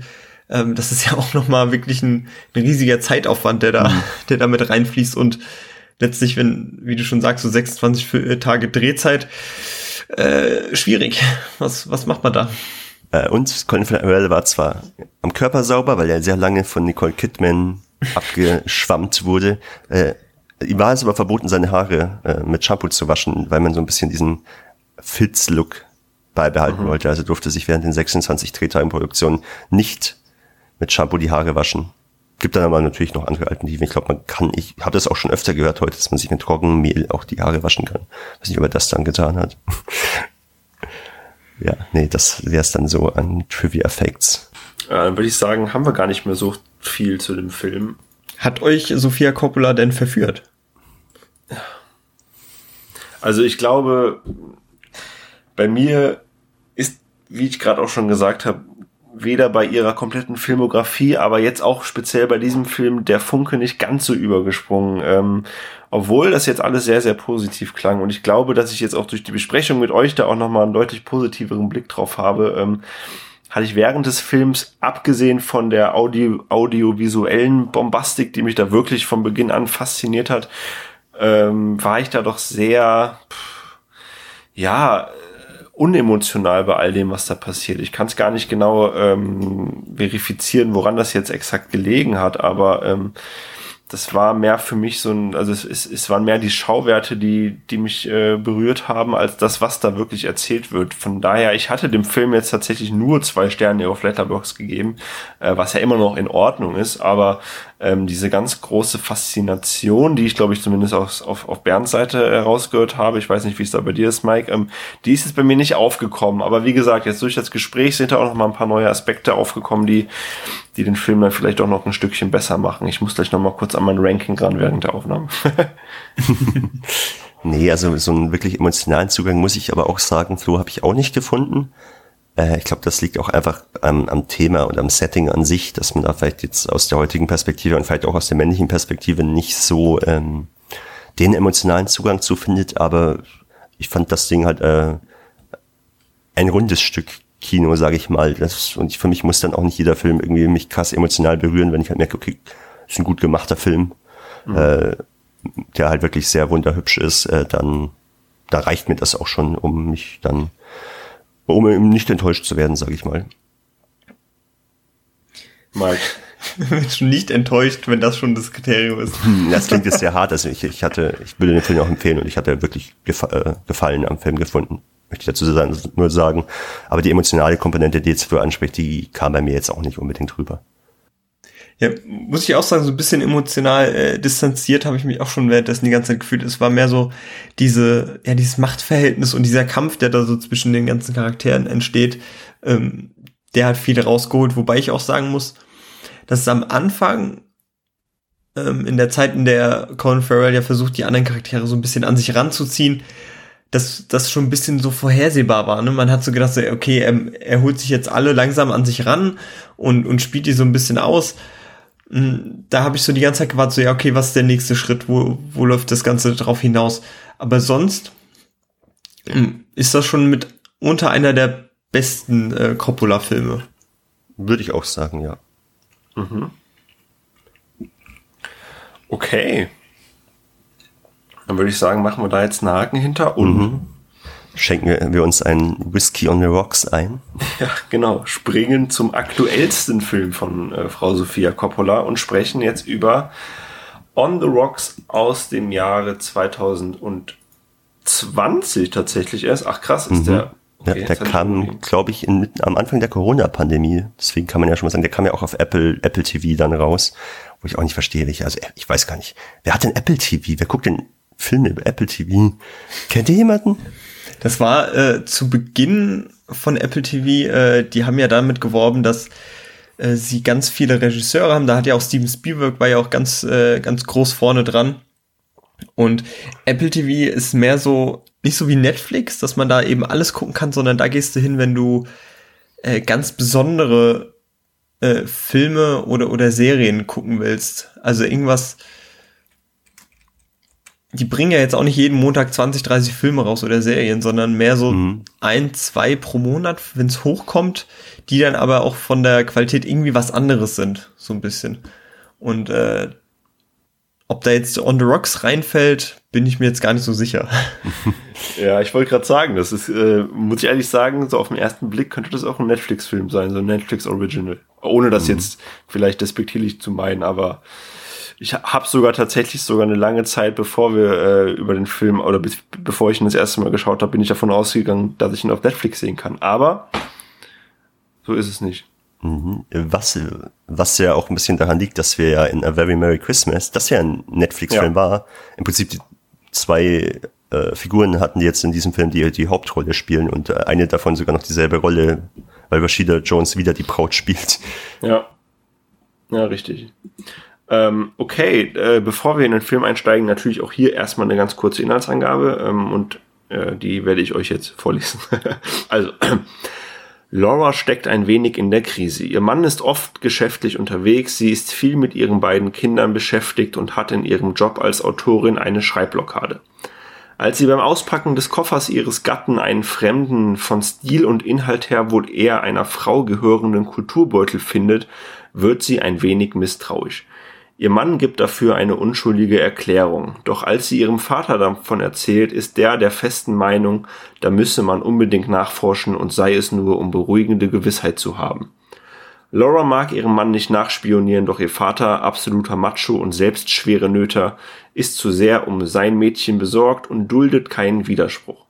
So lässt sich Laura widerwillig in eine Überwachungsaktion hineinziehen. Ähm, ja. Und man muss dazu vielleicht auch sagen, bei mir und bei Bernd ist es schon eine ewige Zeit her, dass wir diesen Film gesehen haben. Ja. Äh, Mike, du bist ganz früh, du hast den Film gestern oder vorgestern. Ich bin gesehen. wunderbar quasi, ich talke noch aus der Bar raus mit meinem Whiskyglas in der Hand. Deswegen kannst du erst mal kurz sagen, ob die Inhaltsangabe soweit passt oder ob da irgendwas Wesentliches vergessen wurde. Nein, das passt alles wunderbar. Ähm, ist jetzt auch, ja doch, kein, ohne, ohne Sorgen könnt ihr hier mit reingehen. Ist jetzt auch nicht so ein schwerer Film wie, äh, vermeintlich nicht so ein schwerer Film wie, wie The Beguiled, sondern eher so, ja, Bill Murray spielt auch Bill Murray, ne? Weil ihr habt ja gemeint, hier ein Charakter spielt nur den einen, aber eigentlich Bill Murray auch äh, wieder, Das stimmt, ja. wieder mit am Start. Ähm, Also Bill Murray spielt quasi Bill Murray, wie er in Lost in Translation war, eins zu eins. Ja, doch, doch, doch. Der, Okay, der ja, reiche, reiche Typ, der die Welt bereist. Ja, nicht ganz eins zu eins. Nicht ganz so misogyn, aber und ist jetzt auch äh, wie gesagt nicht so ni- nicht so schwer wie liegt nicht so schwer im Magen, ist kein ist kein alter rauchiger Whisky, sondern mehr so ein süßer, ne? Kann man leicht abends weggucken. Ähm, geht mehr so in Richtung ja, würde ich ein Veto sogar einlegen. Ich fand den stellenweise schon. Ja, ja, stellenweise, ernst, also ja. also auf also auf der auf der obersten Ebene ist er ist er recht leicht wegzugucken, aber wenn man sich dann so ein paar mehr Gedanken drüber macht, ist das schon ein bisschen auch so eine Tragikomödie, ne? Mhm. Würde ich auch sagen. Ja, der, weil er ja im Prinzip auch aufzeigen möchte, wie fragil eigentlich auch Beziehungen sind und vor allem relativ gefestigte Beziehungen. Ich meine, die beiden sind verheiratet, haben eine Tochter, glaube ich. Ähm, die beiden, man muss auch sagen, diesmal haben wir eine, eine schwarze Figur äh, mit Marlon Wayans, der ja den Mann von Rashida Jones spielt. Ähm, ja, fand ich sehr, ich fand das ja, vordergründig leicht, wie Mike hat schon gesagt hat, aber da kommt dann schon ziemlich viel Tiefe rein, auch mit den Ratschlägen von Bill Murray, der so ein bisschen, ich will jetzt nicht sagen Mansplaining, aber ja gut, der, wenn er das so sagt, dann muss da ja auch was dran sein. Er hat ja diese, die in Anführungsstrichen Erfahrung und kann sagen, wie, in wie Männer ticken. Ja, denn es geht ja letztlich eigentlich darum, dass ähm, Rashida Jones, nachdem sie ja herausfindet oder, oder dieses, äh, ja, diesen Kulturbeutel einer Frau in der Tasche ihres Mannes findet, ähm, dass sie da so ein bisschen Angst hat, was da denn los ist. Denn sie ist gerade so frisch Mutter geworden, beziehungsweise fangen wir erstmal ganz von vorne an. Der Film eröffnet sozusagen eigentlich mit ihrer Hochzeit so ein bisschen, ne, zwischen Rashida Jones und Marlon Waynes. Und wie sie da alle so frisch verliebt sind. Äh, sie springt noch mit dem Schleier im Haar quasi zusammen mit ihm in so einen Pool rein. Und ist eigentlich so, ja, ne, einfach eine junge Liebe, ne? Äh, die verstehen sich, wissen, wo sie beide im Leben stehen. Und dann gibt's sozusagen einen Zeitsprung und äh, wir sehen, wie die beiden ein Kind haben. Äh, er ist so, was wir später herausfinden, zieht er gerade eine neue Firma auf, erzählt dann die ganze Zeit von, äh, von den Social Followern, die sie haben, Return on Investment und so weiter. Da wird viel, äh, einfach viel Blabla, um zu erklären, so ja, er ist da jetzt gerade big im Business. Und auf der anderen Seite hat man Rashida Jones, die ja eigentlich eine gefestigte Autorin ist, die aber jetzt äh, aufgrund dessen, dass sie ein Kind hat, eben nicht mehr zu ihren gewohnten Zeiten eben nachts schreiben kann und eben so ein bisschen auch das äh, typische Coppola-Thema eben nicht weiß, wo ihre Position in der Welt ist. Ne, ist sie jetzt eine Mutter? Ist sie, ist sie jetzt erfolgreiche Autorin? Was ist sie und wo steht ihre Beziehung so ein bisschen? Und das, dann kommt dieser, dieser Kulturbeutel dahin, in Verbindung natürlich mit ihrem Dad und, und äh, spaltet das so ganz ein bisschen auf oder schürt die, schürt die Angst noch mehr. Das ja, das kommt jetzt, glaube ich, ein bisschen falsch rüber, wenn ich das sage, aber äh, Hot Take, das Kind ist auch so ein bisschen eine Art von Isolation, die wir hier auch wieder haben, von ihrem Mann und von ja, der, der Außenwelt im, in so einem Karriere, Ding. Also das Kind ist halt ihre, ihre Hauptaufgabe und sie verliert so ein bisschen den Anschluss zu ihrem Mann auch, weil er ja auch viel auf Geschäftsreise ist, viel unterwegs und da irgendwie voll hinter seiner Karriere stellt. Und sie kümmert sich halt um das Kind, also diese klassischen Rollenbilder, die wir hier haben, wo ich das Gefühl hatte, wo sie auch nicht unbedingt so scharf drauf ist, die Figur. Ja, also genau das wollte ich lustigerweise auch gerade äh, einbringen, dass wir hier eigentlich, sage ich mal, eine ganz altmodische Familie haben. So, also auf den ersten Blick nicht, weil man denkt erstmal so, okay, Manhattan und irgendwie sie ist Autorin und bla und blub und die beiden. Aber wenn man da so ein bisschen tiefer reingeht, ist es genau das, was du gerade sagtest. Das ist ein relativ altmodisches Beziehungskonstrukt, was man da hat. Und äh, das fand ich dann schon sehr spannend, dass man das dann äh, irgendwie da doch relativ schnell ähm, ja heraussieht. Also so ist es mir zumindest gegangen würde jetzt auch sagen, dass es, äh, ja doch, mir ging es genauso. Also man hat direkt, man steht natürlich direkt auf Seite äh, von Ishida Jones, die dann, ja, die Frau, die allein zu Hause geblieben ist, der Mann, der, der quasi ständig auf Business-Trips ist. Äh, sie sind auch beide mal bei so einem gemeinsamen Abendessen und sie fragt ihn so, äh, einfach heraus so, ja, unsere Tochter, die sollte nächstes Jahr in die Schule gehen, äh, wie sieht's damit aus, was hältst du davon? Mich würde deine Meinung interessieren. Er sagt so, so ja, mir vollkommen egal, ich vertraue dir da. Und da merkt man, also wenn man besonders aufpasst, merkt man, dass man da so ein bisschen versucht wird, so in eine Richtung gedrängt zu werden. Mhm. Also, dass man den, den Mann direkt als, ja, okay, er, er ist der Vater, der, der sich nicht um die Familie kümmert und so. Und es wird dann noch ein bisschen, wird dann noch deutlich verstärkt durch, durch Bill Murray. Und das ist einerseits vermeintlich eine Stärke des Films, aber irgendwie, äh, finde ich, macht's das den Film so zum Großteil kaputt.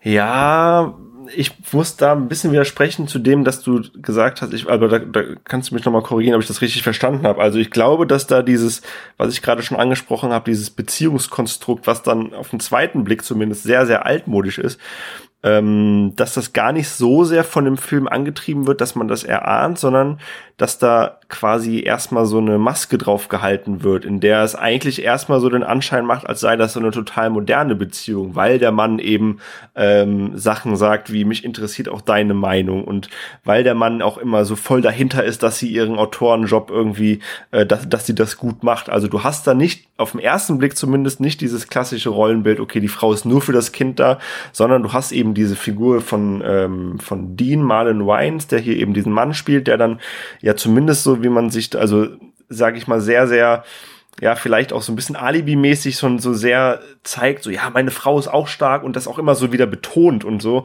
Und das fand ich halt sehr, teilweise ein bisschen ekelhaft, weil ich glaube, das ist auch, aber das wäre jetzt ein viel zu großes Thema vielleicht auch, aber ich glaube, das ist genau auch ähm, dieses Bild von Beziehungen, was Männer, was, was viele Männer auch vielleicht heute so ein bisschen haben, was da so gezeigt wird, was aber, glaube ich, ähm, ja immer noch problematisch ist, weil, ähm, also, weil er tut zwar so, als wäre das eine total moderne Beziehung und als wäre es total gut zwischen den beiden, aber er sieht gar nicht so richtig, wie es ihr eigentlich geht und was eigentlich ihr Problem ist. Ich glaube, man hat hier ganz deutlich so, also wir nehmen sehr deutlich die Position von Rashida Jones ein. Ähm, denn wenn, wenn man das Ganze, diese Situation so objektiv betrachten würde, ähm, klingt das ja eigentlich alles super. Aber dadurch, dass wir so vor, voreingenommen sind durch sie, äh, hinterfragen wir alles direkt und, und sehen natürlich direkt den, den schlechten Charakter und den schlechten Menschen dahinter. Und das ist so ein bisschen das Problem, glaube ich, dass man direkt in so eine Richtung gedrängt wird. Du musst das jetzt schlecht finden, was da passiert. Und ich gebe dir jetzt hier die Situation und du suchst da jetzt den, das Schlechte drinne. Was ja letztlich äh, Bill Murray auch macht. Ne? Sie, äh, er drängt sie ja dazu, äh, sein Handy durchzufor äh, zu durchforsten, findet darin keine Nachrichten und dann direkt, wir denken uns, ja okay, es könnten keine Nachrichten drin sein. Whatever, mein Gott.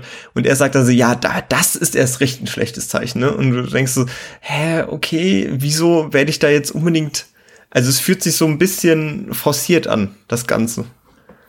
Sie und ein bisschen manipuliert fühle ich mich. also, wisst ihr, was ich meine?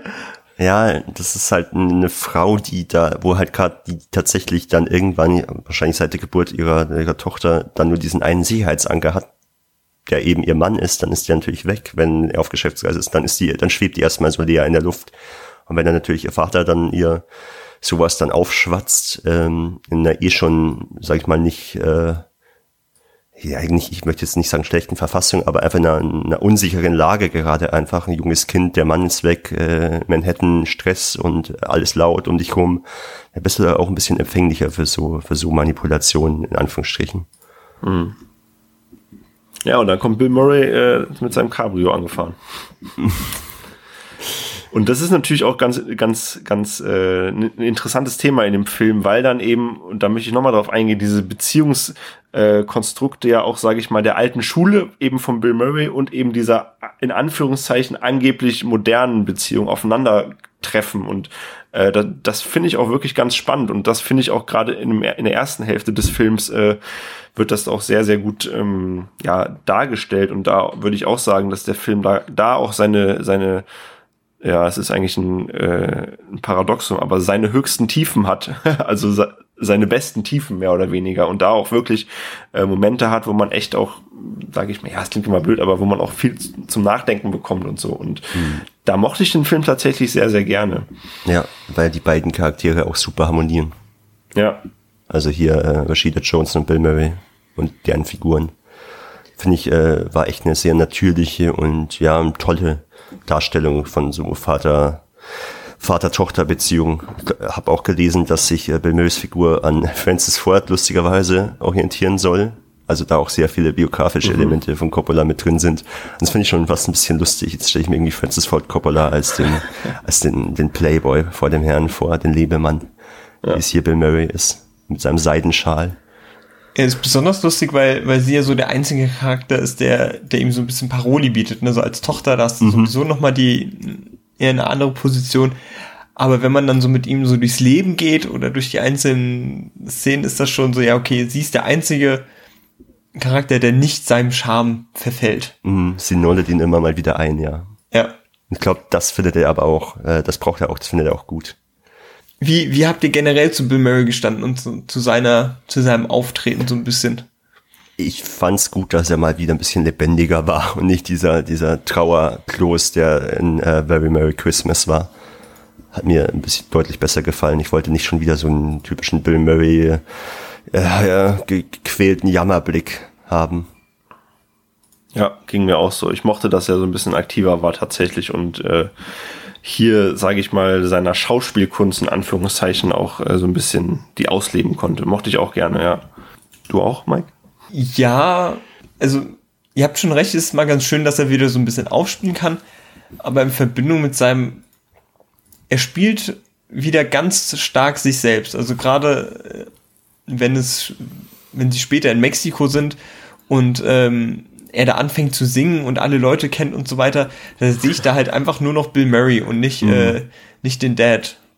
Ob das jetzt so die Intention war, dass das so sein soll, bin ich mir gar nicht so sicher und ich weiß auch nicht, ob ich das irgendwie gut, also ich finde es nicht gut, muss ich sagen, weil man einfach äh, nicht darüber hinauskommt, ähm, wirklich eine Person zu sehen, sondern man sieht einfach nur Bill Murray.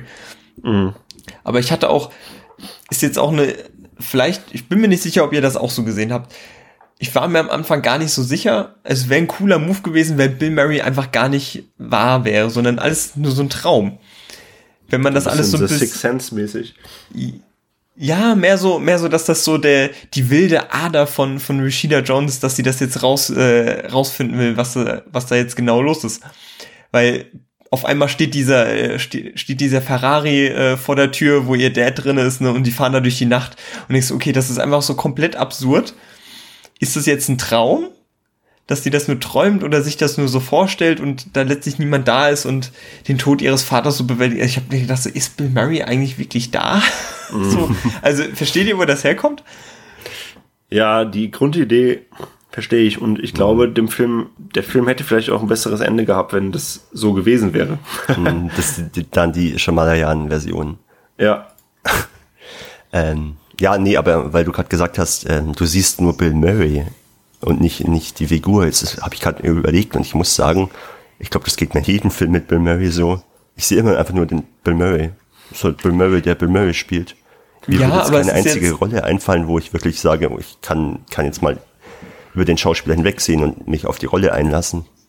Ich glaube, aber hier ist es besonders deutlich, weil ähm, auch das, was er macht und das, was, äh, wo diese Story dann letztlich hingetrieben wird, dass ähm, diese Tragikomödie so in sich vereint und, und das so ein bisschen rausspielt, dass das viel zu sehr auf ihn zugeschnitten ist. Mhm. Und, und der Rest des Films, ich sag mal, die Situation von Regina Jones ist ja schon ja, eher, eher tragisch. Aber er zieht das dann halt so ein bisschen ins Lächerliche und, und so ein bisschen satirisch äh, runter. Ja. Und das äh, kommt mir so kommt mir nicht ganz entgegen.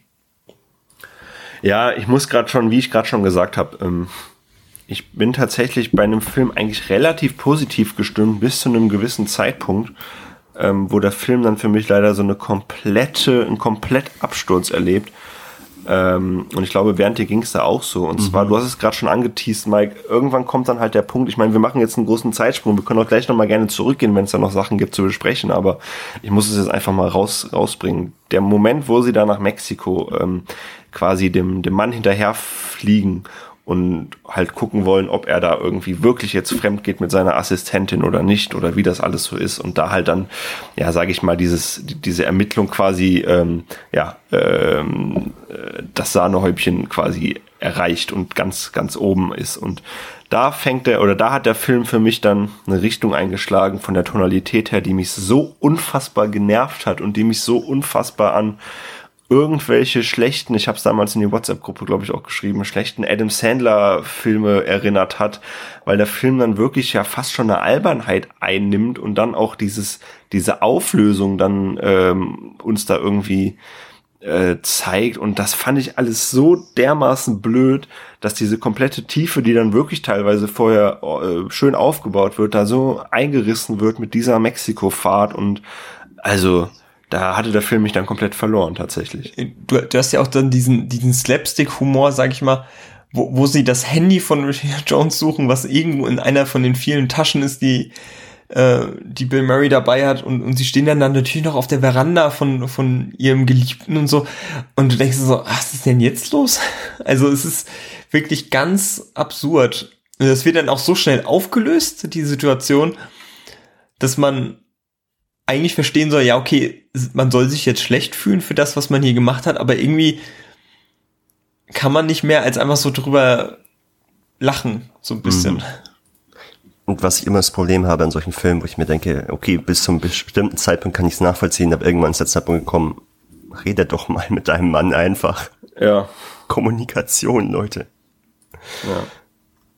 Ja, irgendwann war ich dann auch leider raus. Dann war mir das alles zu abgedreht, zu unrealistisch. Und dann war dieses äh, authentische, was man am Anfang ja echt, wo man am Anfang echt mitfühlen konnte, einfach komplett weg.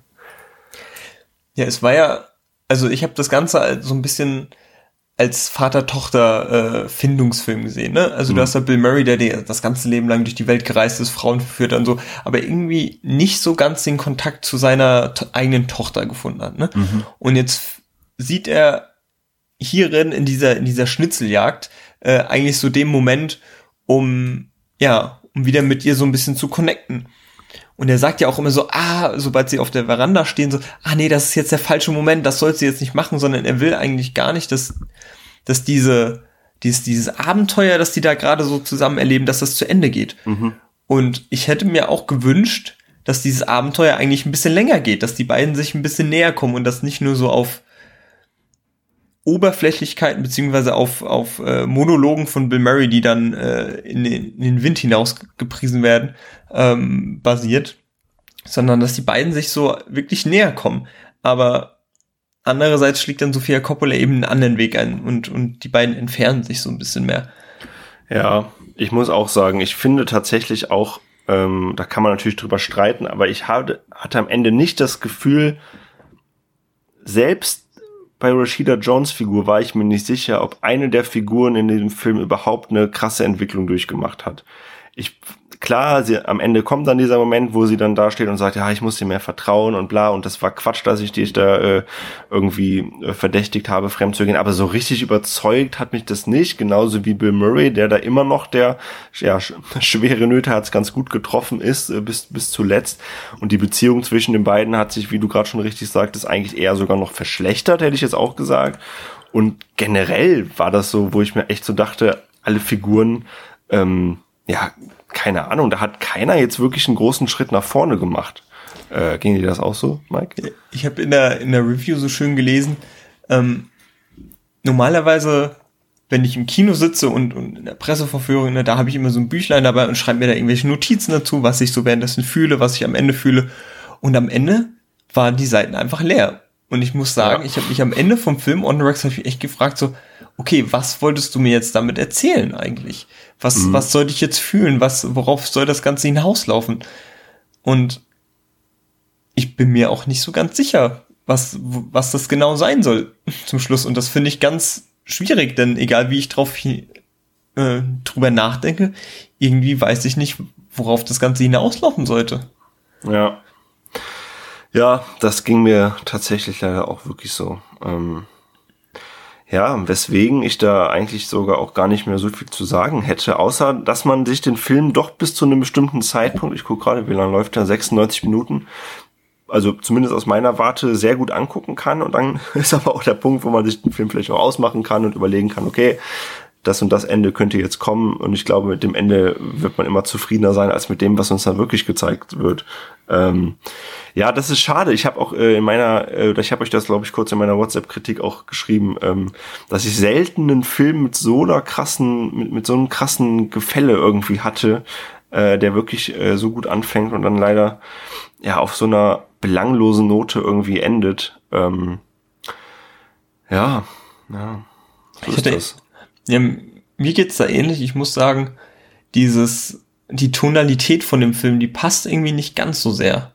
Mhm. Also es hätte, man hat so ein Zwischending zwischen Tragik und Komödie, aber es hätte ein bisschen überspitzter sein sollen. Vielleicht so mehr in Richtung Wes Anderson, ne, von, von was da alles passieren könnte oder, oder wie die Stimmung da so drin ist.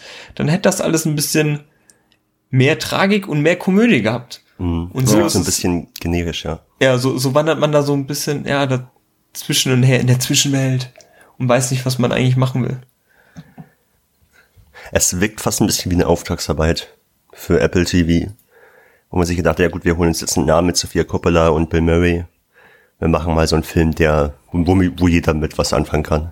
Hm. Der sich aber dann doch ein bisschen zu wenig traut. Würde ich auch sagen, ja. Ja.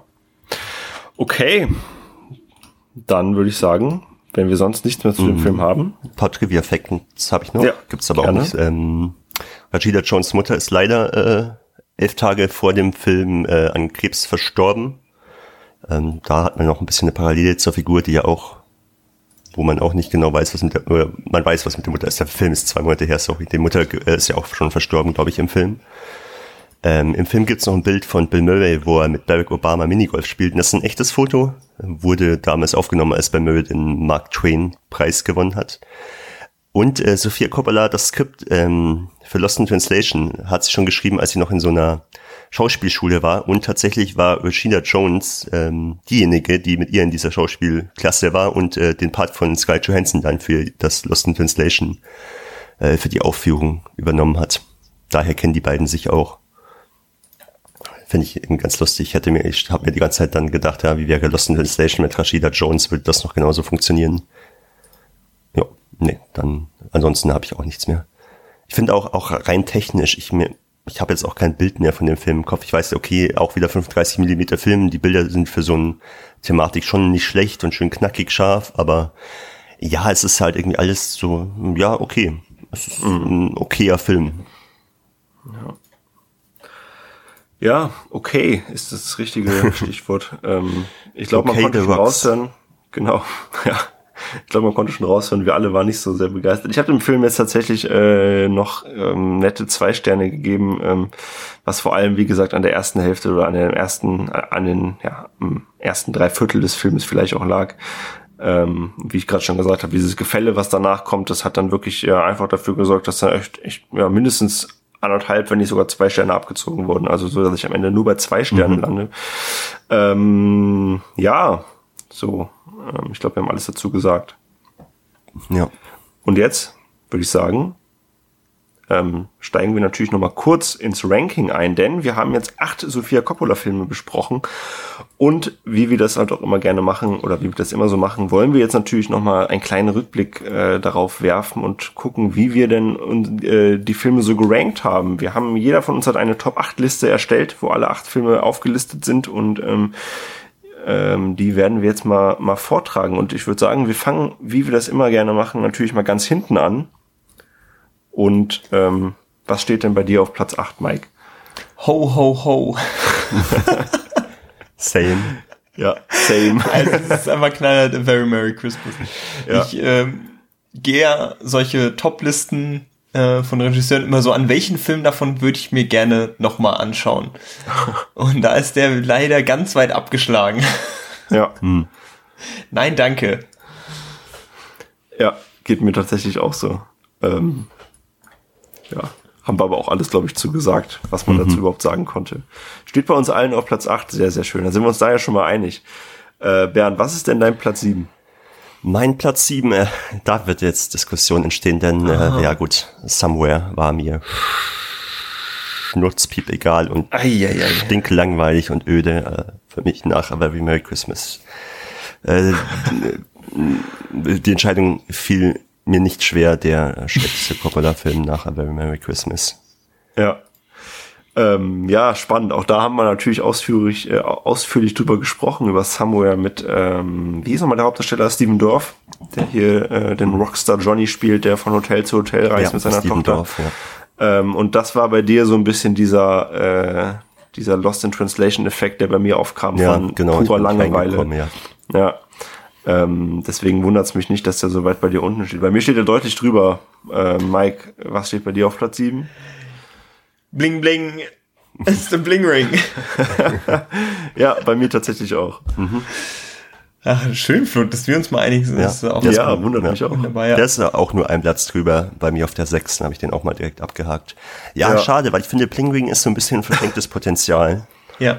Ähm, Grundprämisse finde ich super, aber die Umsetzung hat mir dann doch nicht ganz so getaugt. Und ich, ja, auch hier haben wir ja schon ausführlich drüber gesprochen. Ja, bin ich auch nicht so super warm mit geworden. Ich glaube, bei, mhm. bei Coppola funktioniert sehr viel über so ein bisschen Emotionalität. Wenn du nicht warm wirst mit einem Film, dann kommst du auch nicht mehr rein nach einer Zeit. Also wenn, mhm. wenn die ersten 15, 20 Minuten nichts für dich sind, dann kannst du eigentlich schon aufhören. Dann wird's auch nicht besser. Ja, das stimmt. Ähm, ja, bei mir auf Platz 6 steht tatsächlich Lost in Translation und ich weiß, dass ich damit komplett alleine bin, was auch völlig okay ist. Ich habe mich damit abgefunden. Äh, ich kann dem Film einfach nichts abgewinnen. Ähm, das ist einfach bei mir das gleiche, was bei dir mit Samurai ist. Ähm, irgendwie, ich habe ja wie gesagt auch nochmal probiert, ihn dann das zweite Mal und das dritte Mal zu gucken und es hat einfach nicht, es ist einfach nichts gesprungen und ich kann nichts dafür. Ich würde gerne, ich kann nicht, äh, deswegen bei mir auf Platz 6. Ähm, genau. Mike, was ist dein Platz 6? On the Rocks. Ah ja, okay. Mhm. Also, da hat mir leider überhaupt nichts gegeben. Und äh, ich auch ein bisschen so Bill Murray in den Dreck gezogen, muss ich sagen. Ne? Dieser, dieser permanent misogyne Charakter, der sich überall rauswindet und, und Frauen einfach nicht anders kann, als Frauen permanent irgendwie anzuschmachten. Äh, nee. Ja. Nicht meins. Mhm. Ja, On the Rocks ist bei mir auf der 5. Ähm, gerade schon drüber geredet, so die goldene Mitte, so ein bisschen. Ja, ähm, würde ich noch mal gucken, fand ich unterhaltsam, hat mir aber jetzt auch nicht sehr viel über den einmaligen Konsum hinaus gegeben. Ist halt so ein, denn ich glaube, das hast du, hast du in relativ vielen Filmografien von Regisseuren, ist halt so ein, so ein Ding, das vergisst du auch sofort wieder, wenn du, wenn du mal Coppola-Filme aufzählen müsstest, da würde keiner irgendwie On the Rocks erstmal mit aufzählen, erst bei genauerem Nachdenken dann. Ist halt so ein, ja. so ein Füllwerk, sag ich mal. Ja. Ja, On the Rocks hat es bei mir auf Platz 4 geschafft, tatsächlich noch vor Platz 5. Das ist bei mir Marie Antoinette. Und ich weiß, den habt ihr wahrscheinlich auch beide relativ hoch eingestuft. Äh, ihr mochtet den ja eigentlich doch ganz gerne. Und ähm, ja, Platz 5 bedeutet auch nicht, dass ich den, dass ich den schlecht fand. Aber ich würde mir tatsächlich On the Rocks nochmal lieber angucken als ihn, ähm, mhm. weil Marie Antoinette bei mir dann doch, der hatte dann doch echt etliche Längen und äh, auch ein relativ inkonsequentes Ende, glaube ich, äh, mich da noch recht erinnern zu können. Ähm, und da hat auch dieser, ja, dieser Clash zwischen Historie und Moderne oder dieser, dieses Zusammenspiel hat bei mir nicht ganz so, ganz so gut funktioniert. Deswegen ist der bei mir auf Platz 5. Aber dann kommen wir jetzt mal in die obere Hälfte. Ähm, Platz 4. Wer will? Ich, ich hätte noch Platz 5, hätte ich noch. Äh, Ach so, ja. Bei mir. Ah ja, okay. Also es ist so ein bisschen, äh, der ist nicht, ist interessant. Also, äh, ne, Ben meinte ja, dass er strunzlangweilig ist, äh, würde ich auch sagen, dass er langweilig, aber das soll er ja sein, so ein bisschen, aber auch ist auch ein bisschen, das will er auch ein bisschen zu sehr. Mhm. Und äh, das, damit habe ich ein Problem. Ähm, sonst die, ja, mit äh, nicht Kirsten Dunst, mit Elle Fanning, genau. Mhm. Mhm. Äh, und Steven Dorf, die beiden funktionieren super, das, äh, da habe ich so meinen Spaß mit den beiden. Mhm. Und Guitar Hero. Stimmt, ja. Ja, okay. Platz 4. Ja. Ich habe schon gesagt, mir on the rocks, Bernd, bei dir? Mhm. Äh, beguiled. Okay. Also ähm, rein vom technischen und von der Thematik her ein super Film. Dadurch, dass der emotionale Zugang, den ja, den wir heute schon angesprochen haben, so ein bisschen gefehlt hat, hat es nicht für noch höher gereicht. Aber echt ein guter Film. Solide, äh, solide klingt immer so falsch. Ein, ein guter, schöner Film. Mhm. Mike, bei dir Platz 4? Marie Antoinette. Mhm. Immer, immer noch der Film, auf den ich mich wohl am meisten gefreut habe, der mich dann aber auch am meisten äh, enttäuscht hat. aber weil ich hasse es ja, wenn, wenn, wenn man Filme sieht und dann merkt, dass da so viel Potenzial eigentlich drin ist. Mhm. Aber irgendwie hat er noch bei mir so ein irgendwas hinterlassen. Ja.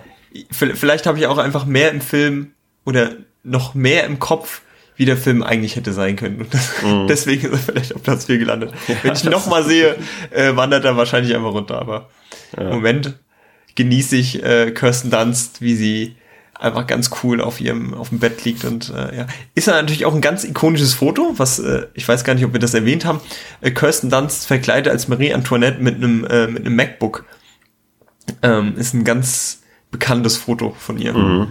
Und, nee, das äh, glaube ich, nicht erwähnt. Das ja, ich aber auch nicht das Foto tatsächlich. Äh, kann man googeln, da müsste auch äh, Jason Schwartz äh, dabei sein. Mhm. Es ist natürlich nochmal super, dieser, dieser, äh, dieser Clash zwischen Renaissance und Moderne. Also äh, super, ja. Okay. Ja, meine Top 3 startet dann tatsächlich und der Film hat heute den Sprung irgendwie geschafft, während der Besprechung von, ich glaube, Platz 6 war er vorher oder von Platz 5 auf Platz 3 zu springen, nämlich die Verführten. Ähm, ja, haben wir heute alles drüber gesprochen, mhm. hat jetzt wirklich im Nachhinein bei mir noch einiges ja. gewonnen durch die Besprechung auch und ähm, von daher ja. steht er bei mir auf Platz drei. Ja. Ich mag das immer, wenn, wenn man Filme im Nachgang dann immer ein bisschen besser findet. Das ja, das habe ich aber wirklich oft auch während ja. unseren Besprechungen, muss ich einfach sagen. Ja. Ich hatte das ja. äh, lustig, als, als wir Déjà-vu gesprochen haben, fand ich den Nach Nachgang halt deutlich schlechter als ja. mein erster Eindruck. Und das ist dann immer so die andere Seite der Medaille. Ja, ja mein Platz drei ist, und äh, da sind wir auch bei dem Punkt wieder Erwartungshaltung, weil ich da wirklich überhaupt keinen Bock drauf hatte, weil Kostümdrama und so, oh, nicht so mein Ding, Marie Antoinette. Ich fand in der Schule schon, also Maria Stuart, ein absolut schlimmen Roman. Ähm, ja, Marie Antoinette hat mich so weit gebracht, dass ich wirklich äh, zwei Stunden in Wikipedia mir Geschichtseinträge durchgelesen habe und richtig Bock auf diese Ära hatte und deswegen einfach positiv überrascht gewesen, Marie Antoinette auf Platz drei auch wie, wie leicht und modern das inszeniert war. Sowas habe ich nicht erwartet und hat mich vollgekriegt. Mhm. Ja, bei mir ist es äh, auch das Kostümdrama äh, Beguiled. Auf Platz drei ist halt einfach mitunter ihre beste Regiearbeit und äh, inszenatorisch, was das Setting anbelangt, äh, wie das alles ja ausgeleuchtet ist, die Atmosphäre und so weiter, das ist halt einfach sehr gut. Dann mhm. hast du noch äh, super Schauspieler und daher, da kann man, dem kannst du keine Haar krümmen. Ja. Ja, meine Silbermedaille äh, geht tatsächlich an Somewhere. Wie gesagt, ich mochte diesen Film sehr, sehr gerne und er hat für mich tatsächlich von allen acht Filmen auch eigentlich die ikonischste Szene überhaupt, nämlich die in der Steven Dorff diese Wachsmaske auf dem Gesicht hat und wir einfach drei, vier Minuten einfach nur ihn da haben, wie er diese, wie dieses Wachs oder was es ist, runterläuft. Und das hat sich so in mein Gehirn gebrannt. Das hat ja fast schon so ein bisschen Horrorfilm-Ästhetik. Ähm, das fand ich einfach großartig. Und auch generell der Film, ja, die Langeweile sehe ich auch, aber wie gesagt, hier hat es bei mir einfach komplett funktioniert. Ähm, deswegen da das, ja, richtig stark. Mein Platz zwei. Wer will? Also ich weiß, Flo, dass mein Platz zwei deine Eins ist, deswegen mhm. weiß ich nicht, äh, würde ich den vielleicht nochmal hinten ranstellen. Mike, was hast du auf zwei? Genauso. Ah, okay, gut. Ich glaube, wir sind da, äh, ja. sind da ähnlich. Wollen wir denn ähm, jetzt schon drüber reden oder dann? Wenn Flo sagt, ich meine, über einen der beiden Filme müssen wir drüber sprechen. Okay, dann, dann, dann hauen dann wir jetzt raus. Ja. ja, dann, mein Gott, äh, Platz zwei, The Virgin Suicides, ja. äh, glaube ich, die, die größte Überraschung äh, überhaupt, auch als, als Erstlingswerk so ein bisschen ist das halt einfach schon schwer beeindruckend, das muss man echt sagen, was da alles abgeliefert wurde. Auch äh, meine Lieblingsbesprechung hier, äh, die wir hier bei Filmtoast hatten, mhm. zusammen. Mhm. Ähm, was man da noch alles rausziehen konnte und dem, der wird definitiv noch mal die nächsten äh, Wochen irgendwann über den Bildschirm flimmern. Ja, und mhm. was mir auch aufgefallen ist, wir haben gefühlt bei jedem Film nochmal im Vergleich zu Virgin Suicides rangezogen. Stimmt, ja. Also Virgin Suicides, wenn man noch nichts von Coppola gesehen hat, ist das, glaube ich, der Film, der so am besten Einblick in ihr Werk, in ihr Schaffen gibt. Ja. Und das als Erstlingswerk schon so ein klar stilprägend eigentlich, ähm, ja, super Film. Ja, also ist, äh, wie gesagt, auch meine Platz, mein Platz eins und ähm, hat auch was damit zu tun, dass ich ehrlich gesagt, äh, das kann ich jetzt mal so offen sagen, als wir äh, darüber gesprochen haben, dass wir über Coppola äh, quatschen werden, ich nicht wirklich Bock darauf hatte, weil ich schon wusste, dass da viele Filme mir auch einfach nicht gefallen werden. Und äh, dann kam halt dieser Film und ich dachte, oh, okay, wenn das jetzt so weitergeht, dann wird Sofia Coppola meine Lieblingsregisseurin. Spoiler, es ging nicht so weiter, aber die, dieser Film hat mich wirklich so dermaßen weggeblasen. Ich fand den wirklich richtig, richtig stark und äh, deswegen ist das meine verdiente, mein verdienter Platz eins tatsächlich, ja. Und bei euch auf Platz eins können wir eigentlich überspringen. Nein, natürlich, ihr dürft kurz noch Lost in Translation in allen Maßen loben. Hört euch doch einfach die Besprechung an die ja. wir damals hatten, da, äh, die war, also so viel Spaß habe ich schon lange nicht mehr gehabt, sorry. Aber ähm, der, der Film gibt mir so viel mehr von Sichtung zu Sichtung und mein Gesicht, da kommen wieder die Tränen runter, wenn ich das jedes Mal sehe, was da alles in mir Ausglüsse ist. Ach. Hm. Es hat sich am Ende bewahrheitet, dass als wir schon nach Folge 1 gesagt haben, ja, wir haben wahrscheinlich die zwei besten Filme jetzt schon in Folge 1 verbraten mit Lost in Translation und Virgin Suicides. Ist schon beeindruckend. Da hast du direkt, deine beiden ersten Filme sind halt einfach solche Brecher. Hm. Aber was glaubt ihr, warum kam es dann doch zu so einem kleinen Bruch? Woran lag es? War Marie Antoinette, ging's, war das der, der, der Bruch dann schon? Ich glaube, sie probiert ja gerne viel aus. Und äh, dadurch hast du eben auch äh, ein paar Mal einen Fehlgriff, ne? Und wenn du eben, aber deswegen macht sie das ja auch. Mhm. Ähm, macht ja jetzt nicht diese, diese Blockbuster-Filme mit viel Budget hinter, sondern eben dann doch die kleineren Filme, wo sie sich eben kreativ ausleben kann. Und da finde ich es auch vollkommen legitim, wenn die eben nicht alle gut sind oder, oder eben nicht jedem gefallen. Ähm, mhm. Von daher finde ich es spannend auch hier wieder. Ne? Du hast jeden mhm. Film irgendwas anderes. Du weißt nicht genau, was du bekommst. Und das äh, macht Sophia Coppola dann doch aus. Ja, ja, ich glaube, von einem richtigen Bruch kann man bei ihr auch da gar nicht so sprechen, wenn ich jetzt mal auf mein Ranking auch gucke. Ähm, also die Begeilt ist halt ja der der der zweitaktuellste, der ja noch wieder ganz gut abgeliefert hat. So, wenn ich unsere Rankings äh, angucke, klar mit ähm, On the Rocks hat sie jetzt dann vielleicht echt, ja, wie du gerade auch schon zum Abschluss gesagt hast, das hat sich mehr wie eine Auftragsarbeit angefühlt. Ähm, von daher, ich bin da schon relativ ähm, optimistisch, dass sie auch wieder gute Filme oder sehr, sehr gute Filme machen wird. Ich habe jetzt mal kurz gerade geguckt bei IMDb, ob sie aktuelle Projekte am Start hat. Allerdings äh, sieht das jetzt eher mehr so nach, da steht ein TV-Movie drinne ähm, und irgendwie ein Kurzfilm, aber also scheint sie da gerade nicht an irgendwas ähm, riesengroßen dran zu sein, mhm. aber ich bin mir sehr sicher, dass wir da noch von ihr viel, viel hören werden. Und ich glaube auch, dass sie bestimmt noch einige Filme machen wird, wo auch wieder sie mit ganz neuen Settings spielt und uns da auch nochmal überraschen wird. Und dann sollten wir uns spätestens wieder hören. Mhm. Ja, ich würde nochmal den Bruch äh, ein bisschen in Relation setzen. Äh, Bruch von super guten Filmen zu nur mhm. noch guten Filmen, in Anführungsstrichen. Ähm, ja, bei, Sophia Coppola muss man einfach sagen, da hat ihr die Corona-Pandemie wahrscheinlich auch so ein bisschen einen Strich durch die Rechnung gemacht, weil gerade so, so Mit-Budget-Filme sind jetzt äh, allgemein so ein bisschen schwierig, haben so ein bisschen schwierigeren Stand von äh, Studiofinanzierung her. Ich glaube aber, da wird auf jeden Fall noch ordentlich was kommen und ich freue mich sehr drauf. Ja. Alright. Dann, wenn ihr sonst keine Anmerkungen mehr zu Frau Coppola oder zu unseren Zuhörern und Zuhörerinnen habt, würde ich sagen, schließen wir die Coppola-Tür und äh, gucken mal, was uns dann in unserer nächsten Film, Filmografie-Besprechung so erwartet. Äh, ihr, liebe Zuhörer und Zuhörerinnen, dürft das natürlich auch. Ähm, erstmal dürft ihr uns natürlich äh, Kritik geben, sowohl positiv als auch gerne negativ, wenn ihr unbedingt wollt. Ähm, was fandet ihr war euer Lieblings-Coppola-Film? Habt ihr alle Coppola-Filme gesehen? Haben, haben wir vielleicht euer Interesse geweckt für den einen oder anderen Film? Ähm, schreibt das auf jeden Fall mal uns bei, bei Twitter oder bei allen sozialen Medien auf filmtoast.de etc. Überall, wo ihr uns findet. Ihr werdet uns schon finden, wenn ihr das wirklich wollt. Ähm, und dann könnt ihr vielleicht auch mal schreiben, über welchen Regisseur oder über welche Regisseurin wir demnächst mal noch sprechen sollen. Das würde mich sehr, sehr interessieren, weil es ja dann doch immer gar nicht so einfach ist, da jemanden zu finden, ähm, der dann vielleicht auch die, die breite Masse irgendwie anspricht. Ähm, wobei das bei Coppola wahrscheinlich auch nicht so ist. Mhm. Aber nichtsdestotrotz. Äh, ich bin gespannt auf eure Vorschläge. Und würde sagen, ich muss jetzt unbedingt wieder schlafen gehen. Also äh, sorry, wenn man vielleicht gemerkt hat, dass ich oder auch wir ein bisschen neben der Spur waren. Das liegt einfach an der Uhrzeit. Ähm, ich hoffe trotzdem, ihr hattet viel Spaß bei dieser ausgiebigen Besprechung von Sophia Coppolas Filmografie. Wir hören uns hier bald wieder beim Filmfrühstück. Bis dahin, tschüss Bernd, tschüss Mike, habt einen schönen Tag und bis bald. Tschüss. Bye. Peace out, Digga.